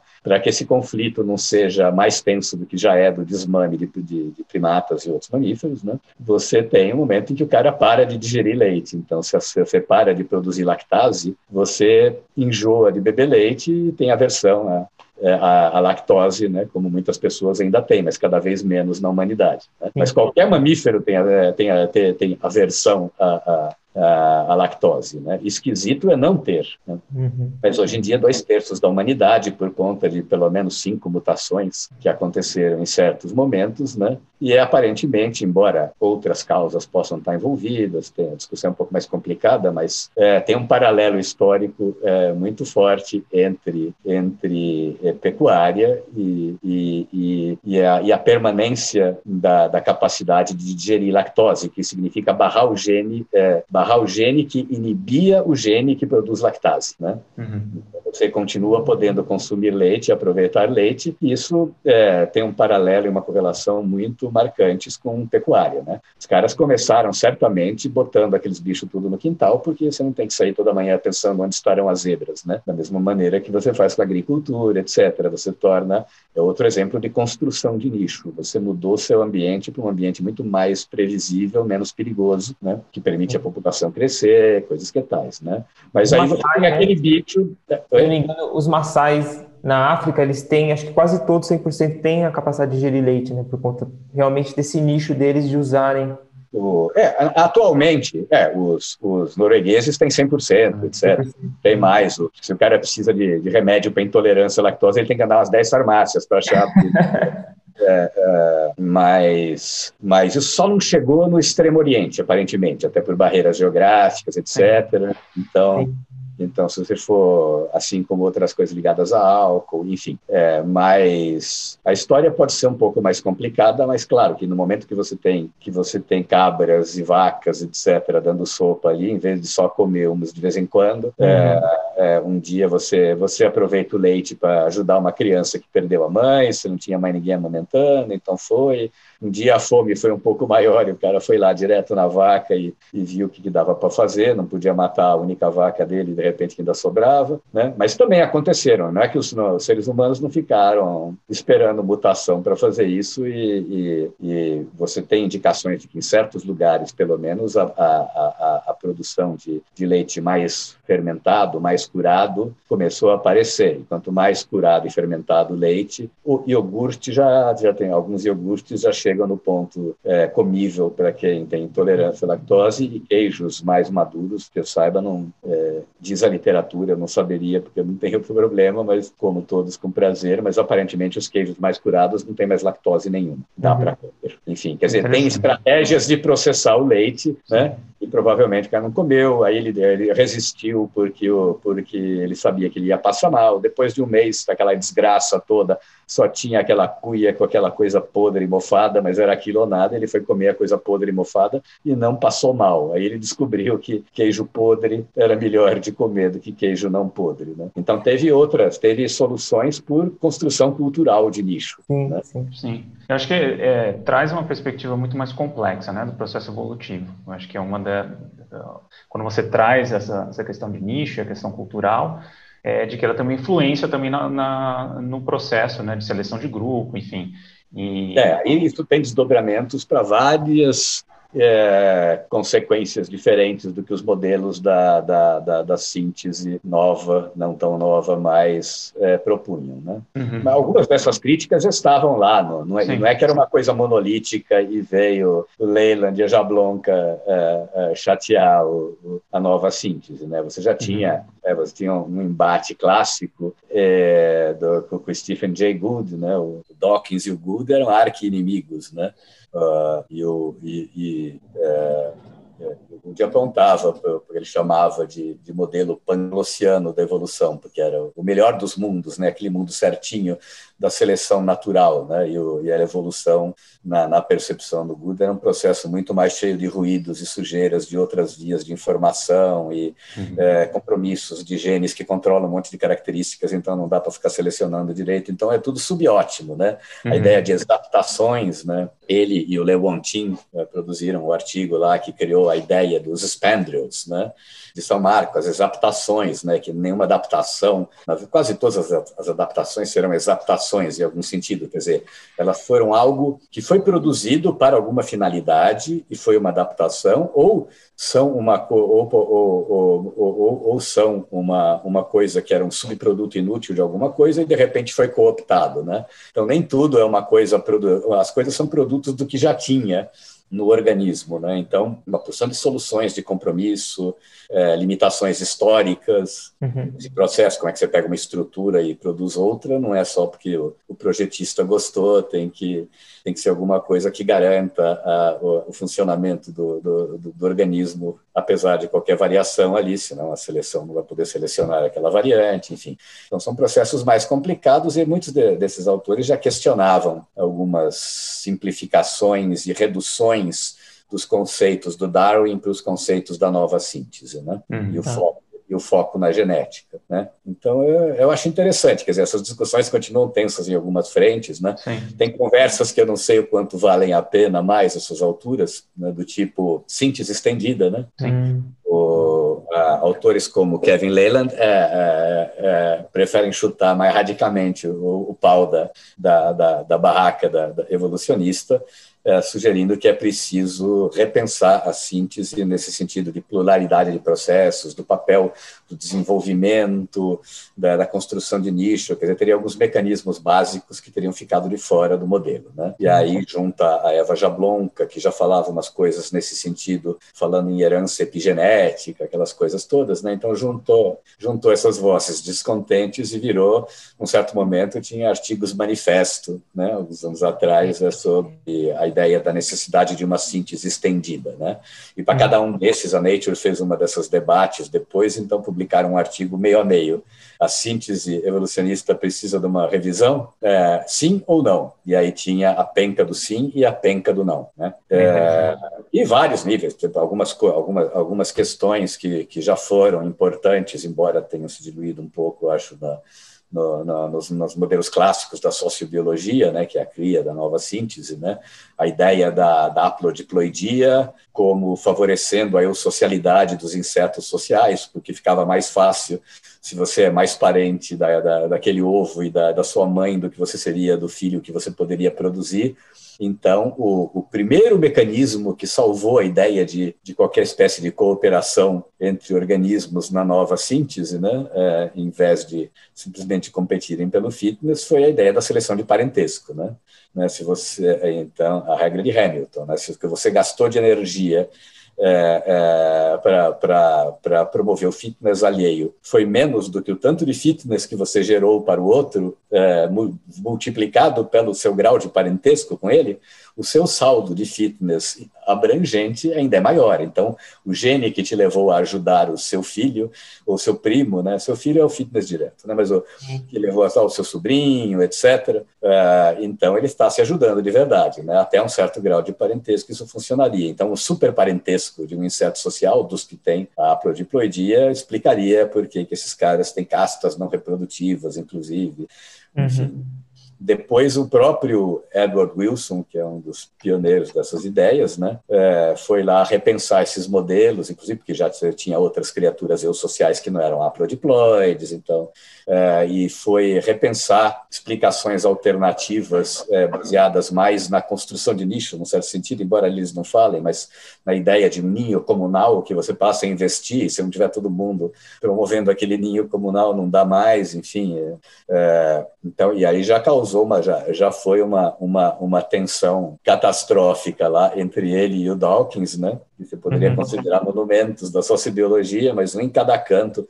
Não que eu saiba que eles tenham se dado muito bem jamais, mas aí a coisa ficou realmente tensa. Né? Uhum. E, ao mesmo tempo, nessa era, eu vi uma coisa que eu nunca achei que eu ia ver, que era o Edward Wilson, publicando junto com o David Sloan Wilson, que foi um daqueles caras que permaneceram firmes e fortes com a ideia de seleção de grupo, né? E nesses processos de evolução, nessas ideias de coevolução, genes, cultura, tem mais maneiras de funcionar a, a, a seleção de grupo, pelo menos a seleção cultural de grupo, não cai nos acidentes que dificultam que ela aconteça molecularmente, então você pode ter uma outra história paralela, então esse é um dos muitos desdobramentos, tem a ver com a ideia de níveis de seleção, né? Uhum. A seleção de grupo nunca foi matematicamente descartada pela nova síntese, mas a probabilidade da, da, de investimento em características pró-grupo em detrimento do seu próprio fitness não parecia, dificilmente produzia uma conta que fecharia na seleção natural. Então era um pouco difícil imaginar indivíduos que se sacrificam pela sociedade passando essa característica para frente, né?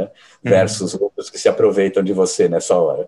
Né? É, então, essa é, é, agora não era impossível, mas era improvável. Né? Agora, é, isso com, com, a seleção de grupo, vários dos motivos pelos quais isso é impossível não dão certo. Mas, por outro lado, também, então, na, na, na linha da, da modelagem matemática da seleção de grupo, baseada em, em, em aspectos de investimento, por exemplo, em linhas comunais, etc., juntando com o Wilson, que era dos caras que percebia eh, modelos alternativos que viabilizavam ideias de, seleção de grupo. Né? Eh, eu nunca achei que eu ia ler Wilson e Wilson, repensando as bases teóricas da sociobiologia. Né?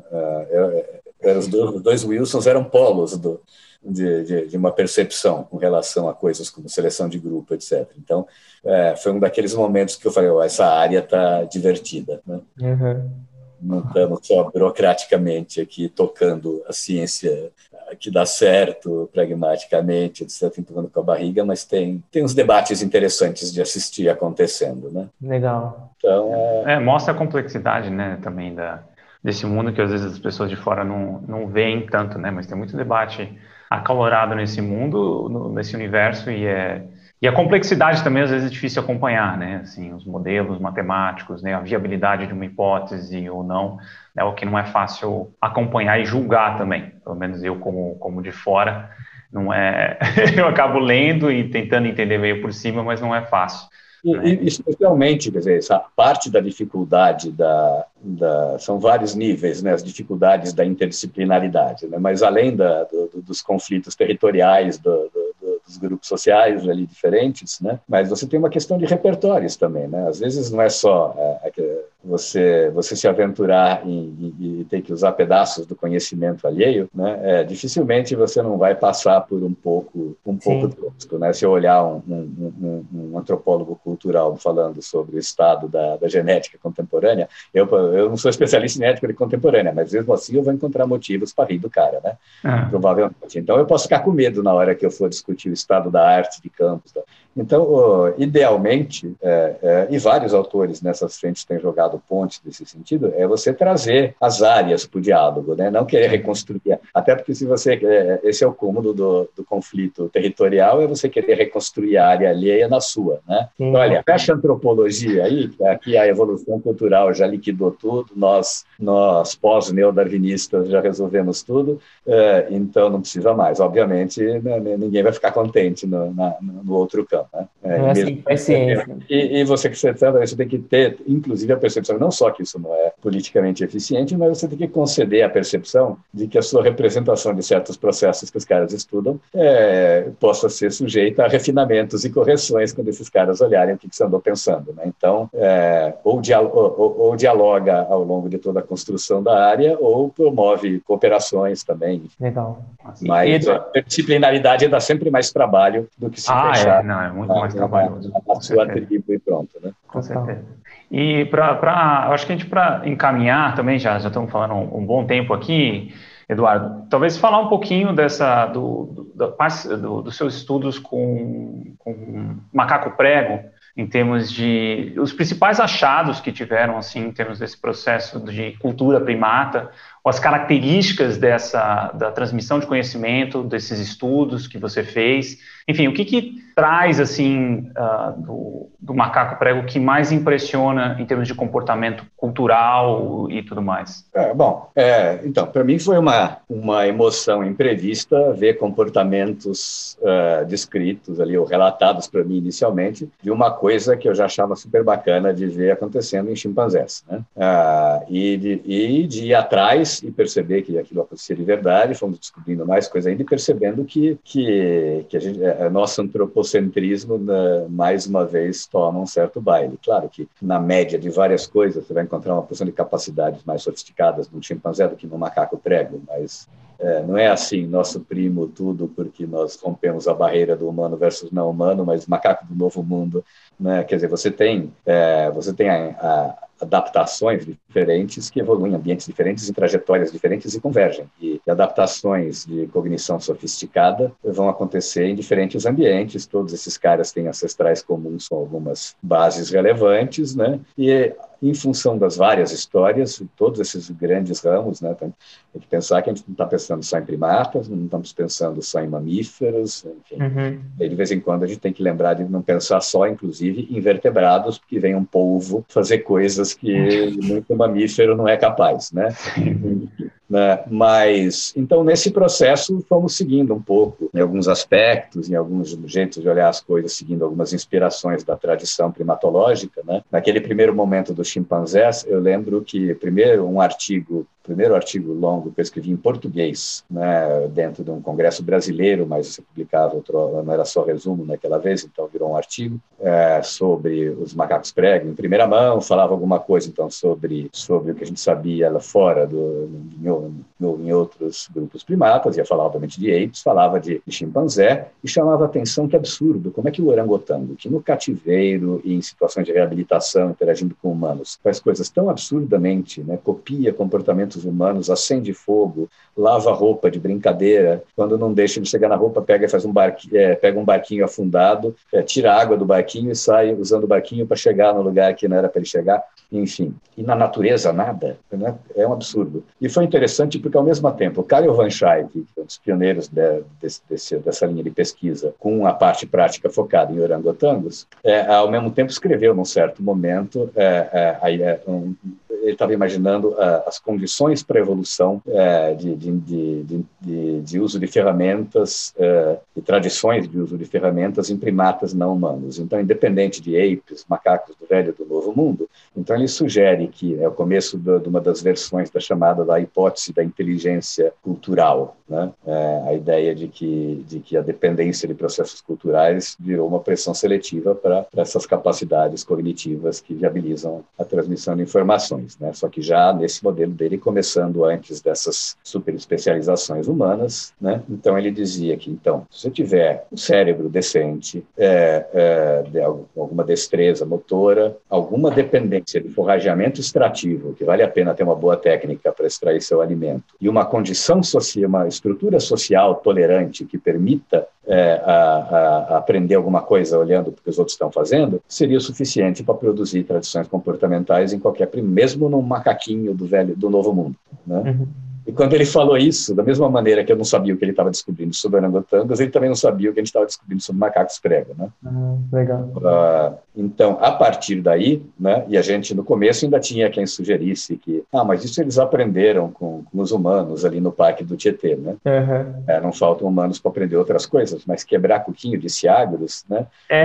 Então, não tinha nenhum humano quebrando lá, né? É, normalmente. Então, o, o, eles estavam aprendendo entre eles. Se algum macaco aprendeu com um humano, ele veio de um cativeiro de um cara que quebrava coco em casa o dia inteiro, e ele chegou lá quebrando coco, isso a gente não sabe também se prometeu foi verdade, mas depois os humanos foram transmitindo fogo entre si, né?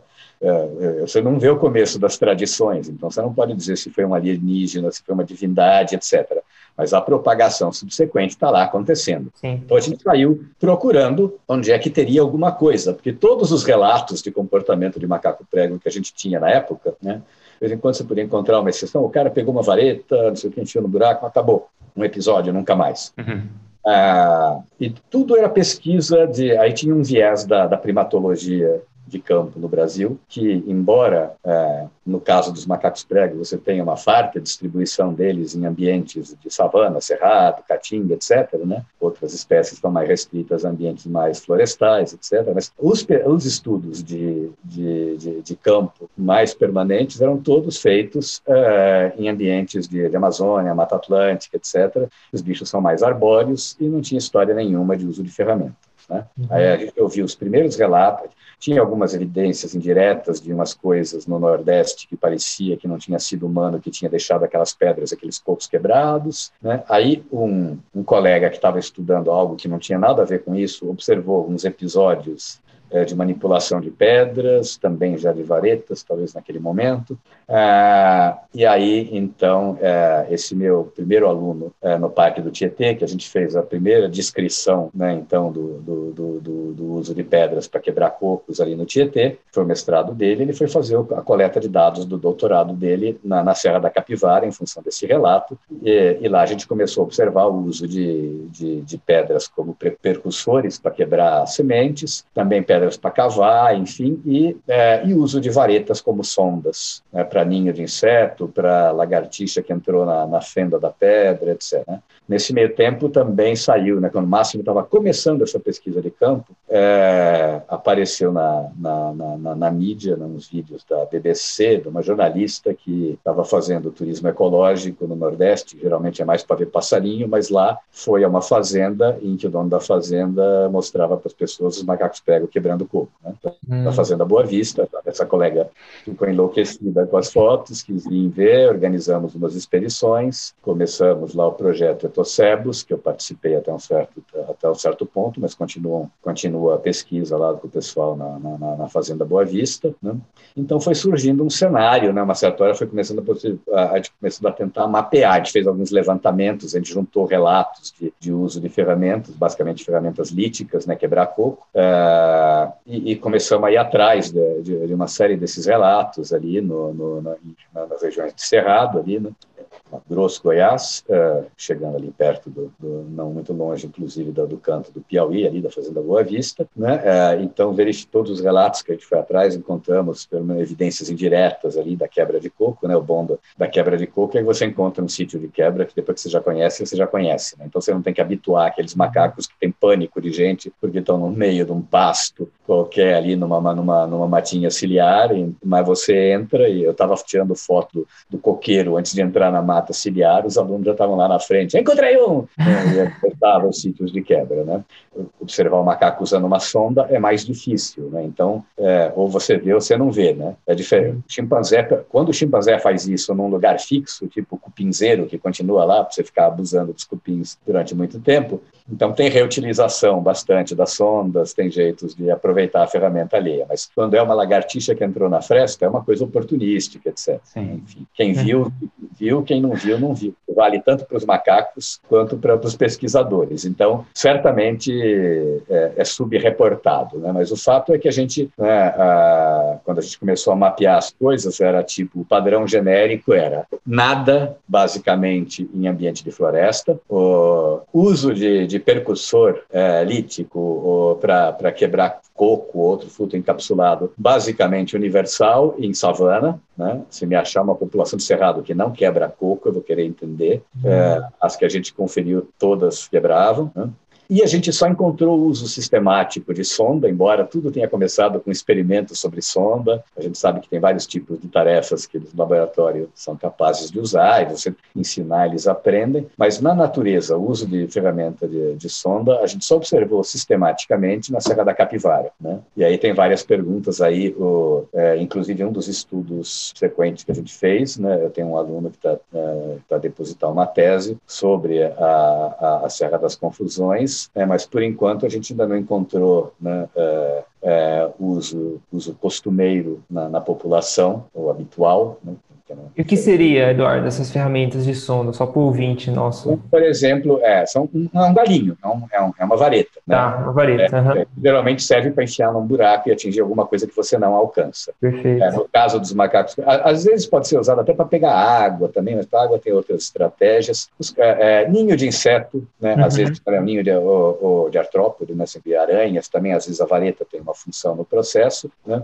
Mas os episódios mais emocionantes tinham a ver, é, naturalísticos, tinham a ver com um lagarto que entrou na fenda da pedra. Os bichos estão subindo os paredões ali, lugar que eles vão dormir à tarde, enfim, e aí a lagartixa viu um bando de macacos chegando perto, se enfiou no buraco, mas foi tarde demais porque o macaco viu. Então o macaco vai lá e é bacana, viu como ali naquele lugar não é um lugar fixo, não tem um monte de vareta já dando sopa nem nada, pode ter alguma coisa melhor ou pior, mas ao contrário da ferramenta lítica, que macaco nenhum vai fabricar uma, ele escolhe o formato e o tamanho que mais lhe aprover, isso a gente sabe. Mas ele, é não, mas ele não modifica uma ferramenta lítica, não chegamos nesse ponto ainda. Né? É, é, ele modifica acidentalmente, mas não usa o acidente. Essa é uma outra história que, de que tiver tempo, eu conto. A história da lasca deixou os arqueólogos tensos, mas o ego faz lasca por acidente só. É, mas a vareta, é, é, geralmente não está pronta ali, limpinha. Ela é um galho em alguma árvore, então o cara tem que arrancar ramos laterais, folhas, às vezes até para ficar mais fininho, tirar, o, tirar a, a, a casquinha mais externa ali do, do, do, galho, enfim, e você vê ele processando a ferramenta desse jeito para usar. Então, eles selecionam, né? Então eles selecionam aquilo que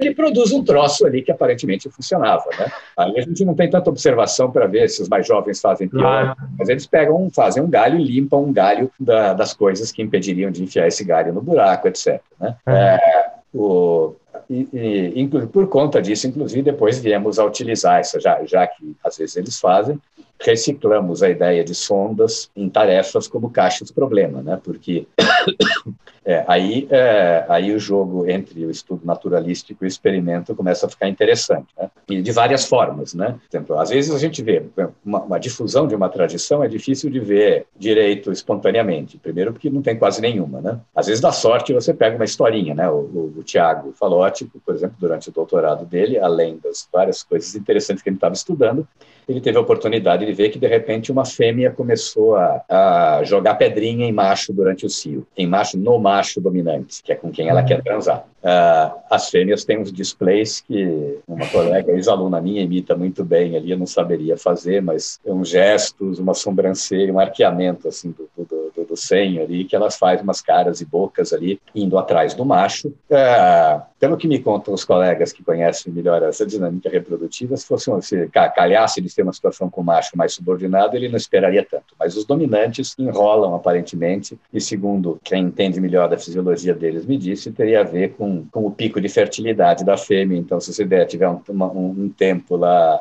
miguelando enquanto ela fica fazendo display, você tem maiores chances de fecundação, né?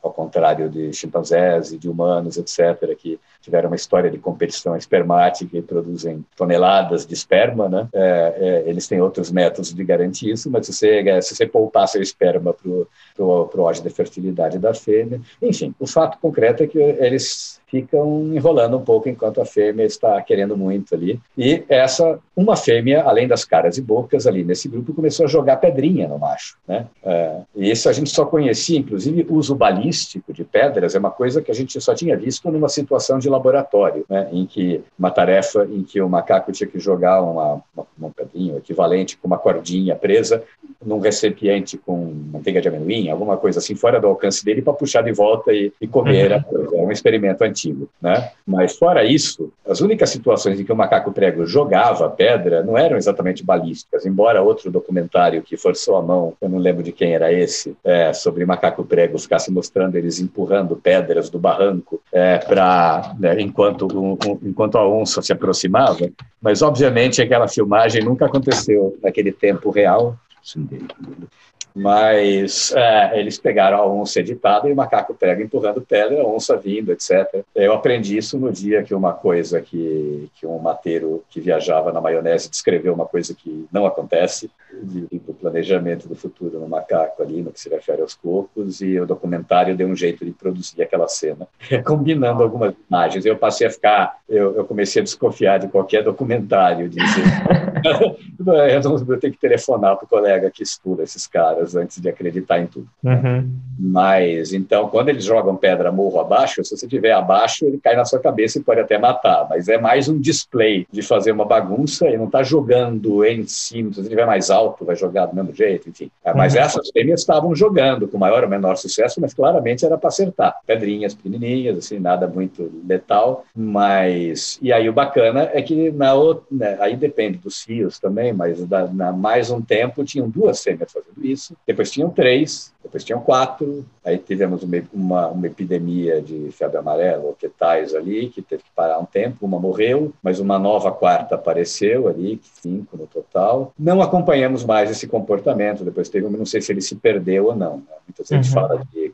de cultura. É, um dos motivos para não gostar de tradições, às vezes, é que tradição supõe uma coisa vertical ao longo das gerações, mas tem processos culturais que envolvem modas, né? É, entre o desafio adolescente que corre durante uma semana nas redes sociais e acabou. E é um uhum. processo cultural, né? geralmente Sim. menos bem adaptativo né, do que os verticais, mas, mas é um processo cultural. Então, uma moda passageira horizontal também é cultura. Né? Uhum. Das críticas do Bill Magru a, a restringir o termo tradição tradição para os caras, porque tem coisas que não são, que, que, não, que não vão durar, não são intergeração, que não vão durar décadas. Enfim.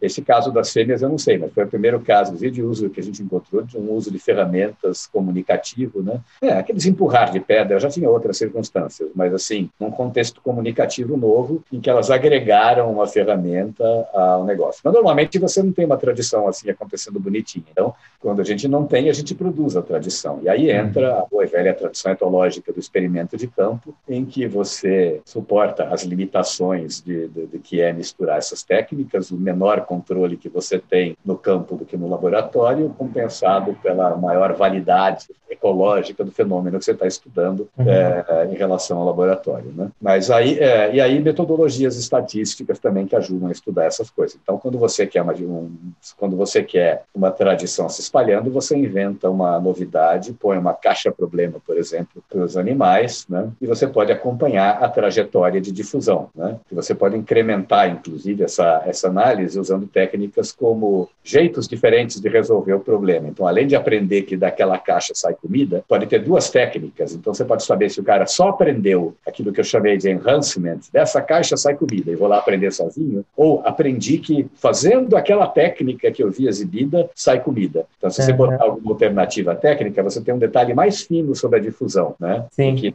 é, que é um pouco mais difícil também, porque é, tem que ser coisas é, tão igualmente prováveis quanto possível, o que é duro de prever para o macaco, porque senão ele pode até entender a técnica do outro, mas já esbarra na outra mais fácil de repente. Né? Os primeiros você cria, né? então você trava o equipamento, tranca o macaco, faz o que for preciso, mas botar em campo e, e travar, né? geralmente você consegue um modelo espontaneamente, porque vai lá um dominante, monopoliza o equipamento, então você deixa ele monopolizar, é mais fácil do que pegar alguém e, e levar na marra para algum lugar. Em outras circunstâncias é isso, mas nos nossos está todo mundo totalmente solto lá, não seria uma boa ideia capturar o cara para treinar ele nisso, ia ser mas é muito fácil. Você aproveita a dominância e o monopólio e trava o equipamento, o cara aprende uma técnica, depois você destrava e libera geral. E aí você, no outro grupo ao lado, você pode, se você tiver, é, é, semear a outra técnica. Né? Interessante. Aí você pode olhar, aí você pode olhar, basicamente você vai medir as interações próximas e quem teve quando e quanto, né?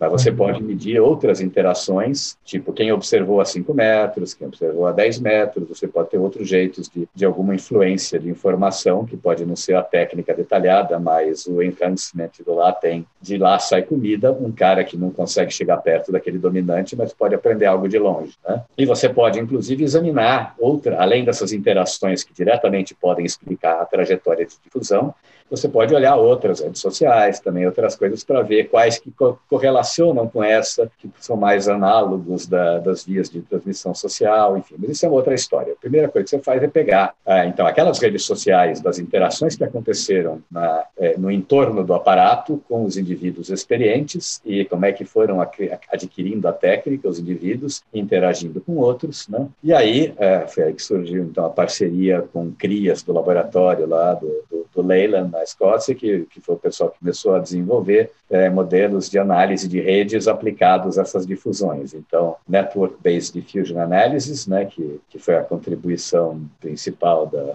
da, da minha colega Rachel Kendall, quando co-orientou, então, a minha aluna, a gente entrava com macacos, experimentos, ela entrava com a, com a modelagem estatística, que eu ainda preciso aprender melhor, né? é, mas mas basicamente é, você tem uma rede social e você tem a, a e você tem a, a, trajetória de difusão do comportamento. E você compara que redes prevêem melhor tra essa trajetória, se é a rede social ou se é uma rede nada que o computador produziu, uma rede de controle arbitrária. E você pode envenenar essa rede também para não ficar tão baba. Você pode botar todas as possíveis fontes de falso positivo que você puder medir para ser contra a hipótese. Então, você pode medir quão neófobos são os bichos, né? Se o bicho é mais medroso de chegar no equipamento novo, ele vai demorar mais para chegar mais perto, etc. É, quão subordinado ele é e tem menos oportunidade de chegar perto da coisa. Então, se você olha coisas como hierarquia, neofobia, etc., você evita várias da, da, das falhas de modelos antigos. Teve uma época que uma porção de gente ficou super feliz que só pela curva de difusão do comportamento você podia saber se era individual, solitário de cada um, ou se, ou, ou se ele envolvia processos sociais, se era sigmoide, se era em R, etc. Mas muita depois essa, é, é, essa, essa fantasia, essa felicidade matemática foi para o brejo, porque muitos efeitos sociais, como esses vieses, podem retardar o tempo de aquisição dos caras, então produz um sigmoide ali que parece a falta de modelos do modelo social, que depois chegam mais, tem mais modelos, então a aprendizagem se funde mais rápido. Você pode perder o começo do sigmoide e ficar com falso negativo, enfim. Uh, mas então, uh, então né, nessa modelagem ele põe uma rede, que é a rede social de quem de fato observou, e pode ser do lado, 5 metros, etc., comparado pela rede do qualquer coisa matemática, mas completado por coisas que vão contra a hipótese, tipo um viés dificultando para o indivíduo mais subordinado, mais medroso, etc. Né? E aí você vê, é, você tem lá o, os índices de Akaik lá para entender qual é a rede que qual é a rede que melhor prevê, se é o se é a rede, é, a gente nem fala porque a aprendizagem é individual, então é o é a rede associal versus a rede social mais associal. A gente sempre está supondo que o associal existe, né? Só o macaco que aprendeu, nenhuma pedra, nenhuma planta, ninguém aprendeu nada ali. Então, obviamente, é um indivíduo que aprende é, alguma coisa, né? Então, agora, a questão é se a dinâmica social prevê quem aprendeu que é, qual é o trajeto que aquela informação se propagou no grupo. Né? E se você tem motivos para achar que foi vendo os outros que os caras aprenderam. Né? Então, é, a, é, a gente pode fazer experimentos desse tipo, assim como outras experiências sobre outros aspectos, né? do tipo de que medida, por exemplo, ter uma tradição comportamental de usar um tipo de ferramenta pode facilitar generalizações outras. Né? É, então, a gente comparou os caras da, da Boa Vista com os caras da Capivara, que a Boa Vista a gente tinha tempo suficiente para saber que eles não usavam sondas, né? enquanto que os outros grupos que a gente só fez expedições de reconhecimento, dá para descobrir se usa pedra, mas não dá para descobrir se usa sonda. Né? É, mas esses a gente tinha, então fizemos um experimento dando a, boa e velha caixa problema de extrair melado, né? É, um experimento com um aparato fixo né, no ambiente, se ele ficar muito tempo, começa a ser uma história diferente, mais parecida até com um sítio de quebra, porque você tem uma coisa no ambiente que o cara pode voltar outra hora, etc. Não é exatamente a situação do macaco, subitamente o lagarto entrou no buraco, ele produziu uma vareta, etc. Mas, enquanto isso não virar moda, ele é uma boa situação para ver como é que o cara resolve o problema. E a gente constatou, primeiro, que os caras da capivara, é, é, ah, tem uma diferença menos explicada ainda, as hipóteses, mas basicamente são só machos que fazem uso de sombra. Uhum. E se de mencionar esse, esse detalhe emocionante e misterioso. Tem datas, explicações, a gente não liquidou essa questão completamente, até porque a gente sabe que em condições mais artificiais, experimentais, é, fêmeas são perfeitamente capazes de entender a mecânica de uma tarefa de sonda e aprender. Enfim, eu penso mais em aspectos da dinâmica social, talvez, mas isso ainda tá, ainda estamos examinando essas questões. Né? Mas, uh, então, estamos falando dos machos, basicamente, a comparação. Mas na Serra da Capivara, os caras rapidamente, já na, na primeira interação, saíam usando sondas. Né? E a gente nem induziu, nem forneceu varetinha, nem nada, era só a caixa. Galho eles tinham à vontade ali no entorno para usar. Né? Eventualmente tendo que dar uma modificada, mas uh, na Boa Vista ninguém resolveu o problema usando sonda. Uh, lambia um pouco a caixa na fase inicial de habituação que a gente que a gente botava em cima um pouco de melado, depois se desinteressaram. E mesmo assim como fêmeas na, na capivara, experimentos de induzir um pouquinho ali, depois que a gente desistiu de, de ver se na raça eles aprendem. Então vamos facilitar, vamos ver se o cara tem um insight, enfia varetas na caixa e deixa o cara tirar. Mas o cara que não sabe, tipicamente macaco prego, e aí você já pensa que representação causal da mecânica não é o forte da coisa, ele tira a vareta, lambe e joga fora. E o cara não vai buscar a vareta e enfia de novo. Entendi. O outro amigo dele fica do lado, grudado, querendo pegar uma vareta meio melada, porque ele ainda não descobriu como, mas enfim. Né? Agora, então, na Fazenda Boa Vista, os caras nem desencanaram da caixa. É, o, o, outro detalhe peculiar é que na Serra da Caixa, na Fazenda Boa Vista, eu achei que os caras iam dar uma pedrada na caixa com as pedras pesadíssimas que eles usam para quebrar coco duro, né? os coquinhos e outras coisas que os macacos quebram na Serra da Capivara são mais são mais são coisas menos duras e as, os martelos são são mais leves. A diferença de gênero entre da frequência de usar a pedra é menor também, porque não depende tanto da força mas ele, é, eles usam pedra para mais coisas, para cavar, para é, é mesmo tirando esse display peculiar das, das fêmeas. É, e meu palpite básico é que seixos soltos estão mais abundantes. Então, diante de algum problema que o bicho quisesse reciclar uma ferramenta que é a única que ele sabe usar, de repente, uhum. mas associou aquilo a uma solução de problema, então dá problema. Ah, tem uma pedra aqui do lado, vamos meter a pedra. Se você não tiver a pedra ali do lado, só se realmente você tiver um super plano de vou buscar uma pedra etc. Né? E essa distribuição desses seixos é mais abundante no tipo de, de arenito da Serra da Capivara do que da Boa Vista, embora tenha uma geologia que lembre algumas coisas, né? aqueles platôs, etc.,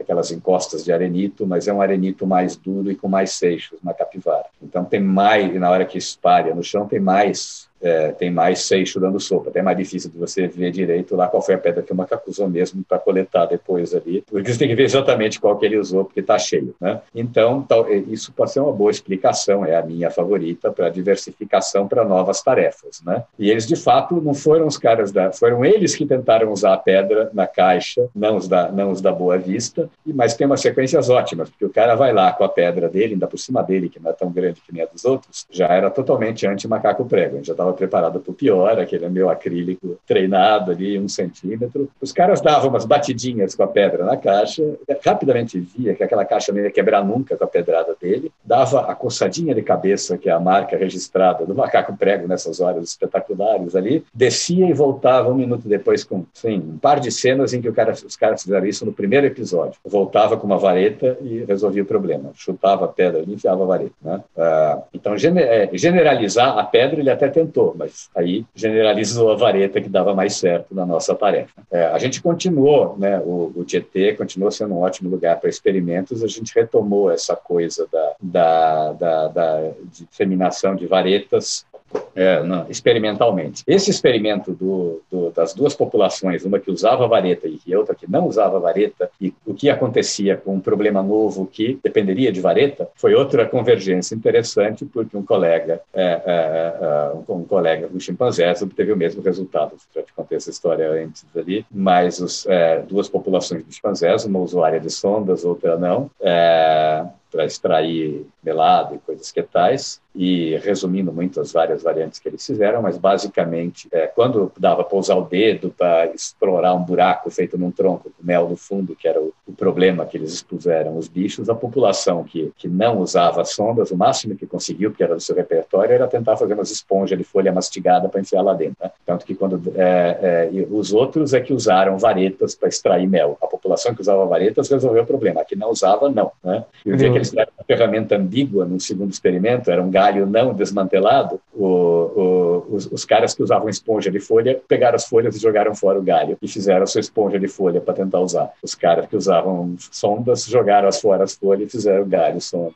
para utilizar. Né? Então, muita semelhança, de novo, com o macaco prega, uma diversão eterna, como é, algumas coisas parecem parecidas. Mas a gente tava, tentou também, experimentalmente, começar a brincar com a ideia de cultura cumulativa, né? é, inventando tarefas mais complexas que você não aprenderia do nada e só vendo um cara que já chegou naquele nível fazer. Né? Ou você percorria todos os níveis. Né? Os colegas lá da, lá da Inglaterra já tinham feito experimento com crianças, chimpanzés e macacos prego, com caixa problema que tinha três níveis de complexidade de ir abrindo a caixa para chegar em três comidas mais atraentes progressivamente, né? Só que no experimento deles, até a, a, a gente quisesse usar a caixa deles, até podia levar para o campo, já estava liberada, foi oferecida, mas eu, a minha crítica é que o experimento deles tinha uma tarefa muito difícil, os chimpanzés chegaram no nível 1 e olhe lá, e ninguém avançou, os macacos pregos não fizeram nada, então a parte legal do experimento foi as crianças, não pela comparação, que não deu, mas por conta que na criança você podia ver quais foram os processos sociais que favoreceram a difusão nas crianças, né? Mas chimpanzé e muito menos macaco prego, nada. Então, o problema é você inventar uma tarefa que funcione. Só que a primeira tarefa que eu inventei, ainda lá discutindo com a Rachel lá em Durham, rabiscando na mesa dela, depois continuei aqui, mas a caixa que eu inventei, os três níveis de complexidade para ganhar comidas cada vez mais gostosas ali, foram muito difíceis para os macacos entenderem, e nem quando ainda por cima, para me atrapalhar, um filhote sentava olhando o outro numa alavanca que seria parte da, da, manipulação do segundo estágio ali, segura a alavanca e aperta o outro negócio, um filhote sentava na alavanca e nem assim, que podia pelo menos ser o momento do insight do cara para ver o que sabe da caixa, nada, nunca, nunca, nunca. Uh, e então várias coisas que não deram certo. Aí a minha aluna partiu para a caixa dela. Agora era a vez dela inventar, já que a minha não funcionou. Uh, e a caixa dela acabou sendo meio fácil demais. Então deu para fazer um estudo legal sobre o processo de, de, de difusão da prática, etc. Mas não dava para falar em cumulatividade na técnica de usar a vareta para abrir uma tampa uhum. e acessar umas coisas lá dentro, que era uma coisa que podia usar a vareta para extrair o melado de dentro de uma caixa, de novo. Mas se você usasse a ela com uma alavanca naquela tampa toda, você abria a caixa, enfiava a mão e pegava mais comidas sólidas, tipo as castanhas de caju, sei lá que mais, que estava lá dentro, misturado com melado. Então podia chegar na comida melhor. Mas, é, na verdade, o, a, o, segundo estágio era uma coisa que eles conseguiam descobrir sozinhos, então cumulatividade não chegou. E é, eu, a essas alturas, estou, embora com outros bichos e outros processos cumulativos tenham aparecido, eu não apostaria muito, pelo menos genericamente, em cumulatividade cumulatividade cultural de, de, ferramentas de macaco prego por conta do entendimento de uh, não só da mecânica causal da coisa, mas como da própria é, de, de, do que, que significa ela acontecendo na mão do potencial modelo que ele poderia observar. Né? Então, uma, o que seria uma tentativa de, de mais um estudo de cumulatividade, né, que eu ia começar com outro aluno aqui é, no mestrado, que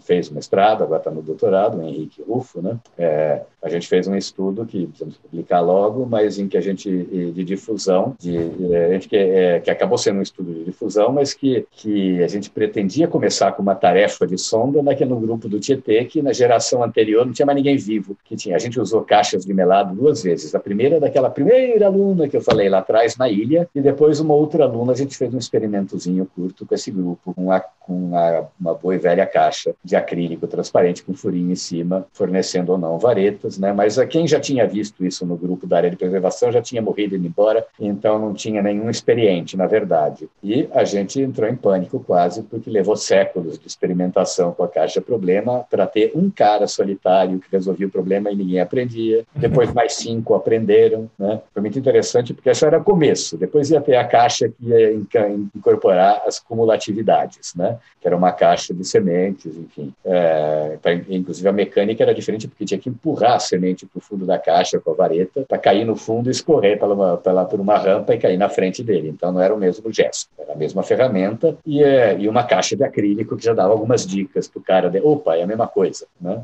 Mas Uh, nem chegamos na cumulatividade nunca, porque primeiro ninguém aprendia nada. Depois de muito esforço e uma expansão do tempo de observação com, com, com vídeo, com, com, com, com câmeras de armadilha fotográfica para deixar o troço o tempo todo para os caras ali, enfim, uh, finalmente mais caras aprenderam, mais cinco caras e impressionantemente já com as duas caixas disponíveis, na hora que os caras resolviam a caixa de melado, que já estavam mais acostumados, eles na primeira oportunidade resolviam a caixa de sementes também. Então, aquela ideia de que a generalização da ferramenta, se o cara tem a ferramenta, ele sai usando a ferramenta sem saber se ela presta para aquilo. Não é que ele achou que presta, é que é a ferramenta dele, né? Se a pedra não der na caixa, vamos para a segunda ferramenta, que é a vareta, oba, funcionou. Mas o que eu acho que a influência social, né, que a gente tem agora, o que a gente, o que a gente acha que a influência social promove claramente é o tal do enhancement, né? Assim como o sítio de quebra é aquela festa de barulho, e além da festa de barulho, folha e bater pedra, que todos os filhotes acham lindo, a gente percebeu que eles aprendem sim, é, é, quando, no, quando esse troço estava se difundindo ainda no grupo do Tietê, então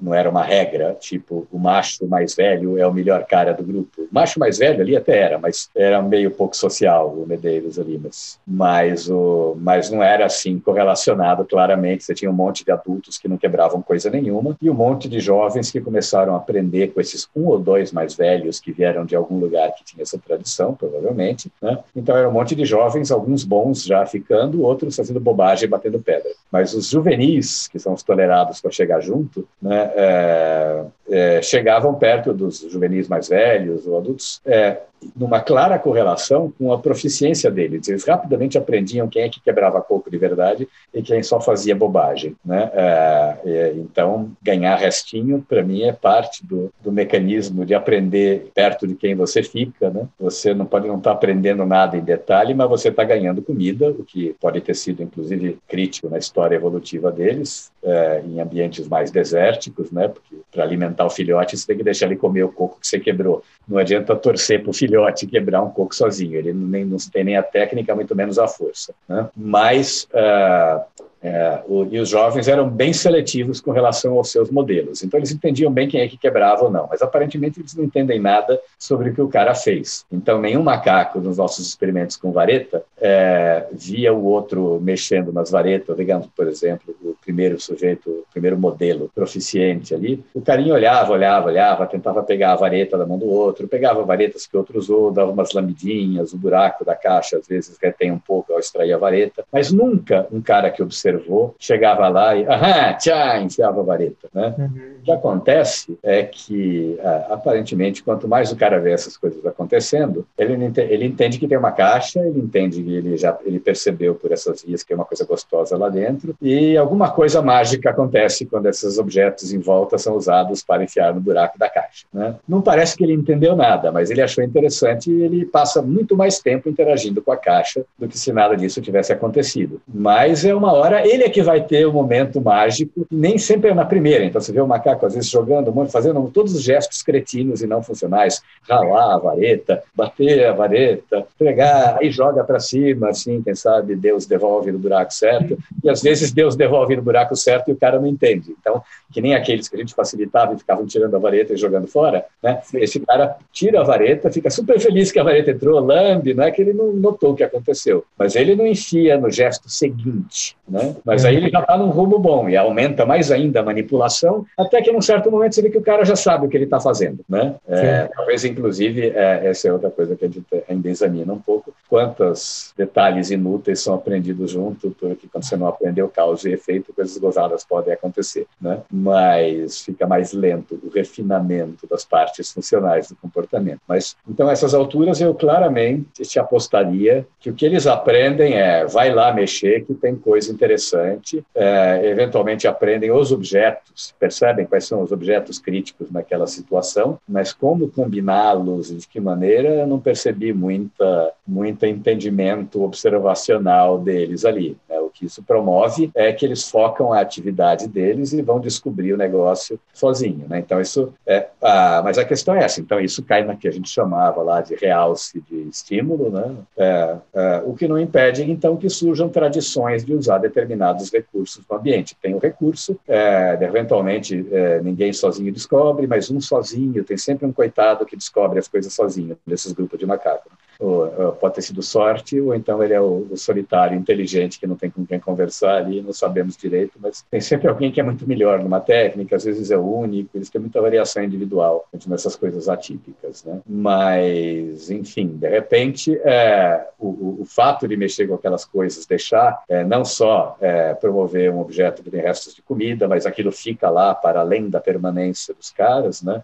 O caso do, da lagarta é mais complicado, porque na situação naturalística é, depende mais de ter presenciado o momento certo. Mas o nosso, a nossa caixa problema já tem um que mais de, de, de, semelhança com o sítio de quebra, né? Tem, tem a, o, o, substrato e a ferramenta já estão lá. Né? É, e, e, a comida também já está lá dentro, então isso é até mais fácil e permite que, que, uma, que uma, uma exploração direcionada vá para lá. Mas isso permite possi é, essa possibilidade de, tra de tradições comportamentais simples. Né? Ah, provavelmente não é suficiente para uma cultura cumulativa de técnica nenhuma, porque esse cara nem entendeu o que o outro fez, nem entendeu o que ele fez por acidente de primeira, então dificilmente ele vai, ele vai comparar muito técnicas mais finas e coisas que tais. Né? Mas a cumulatividade surge às vezes de vias estranhas. Né? Então, uhum.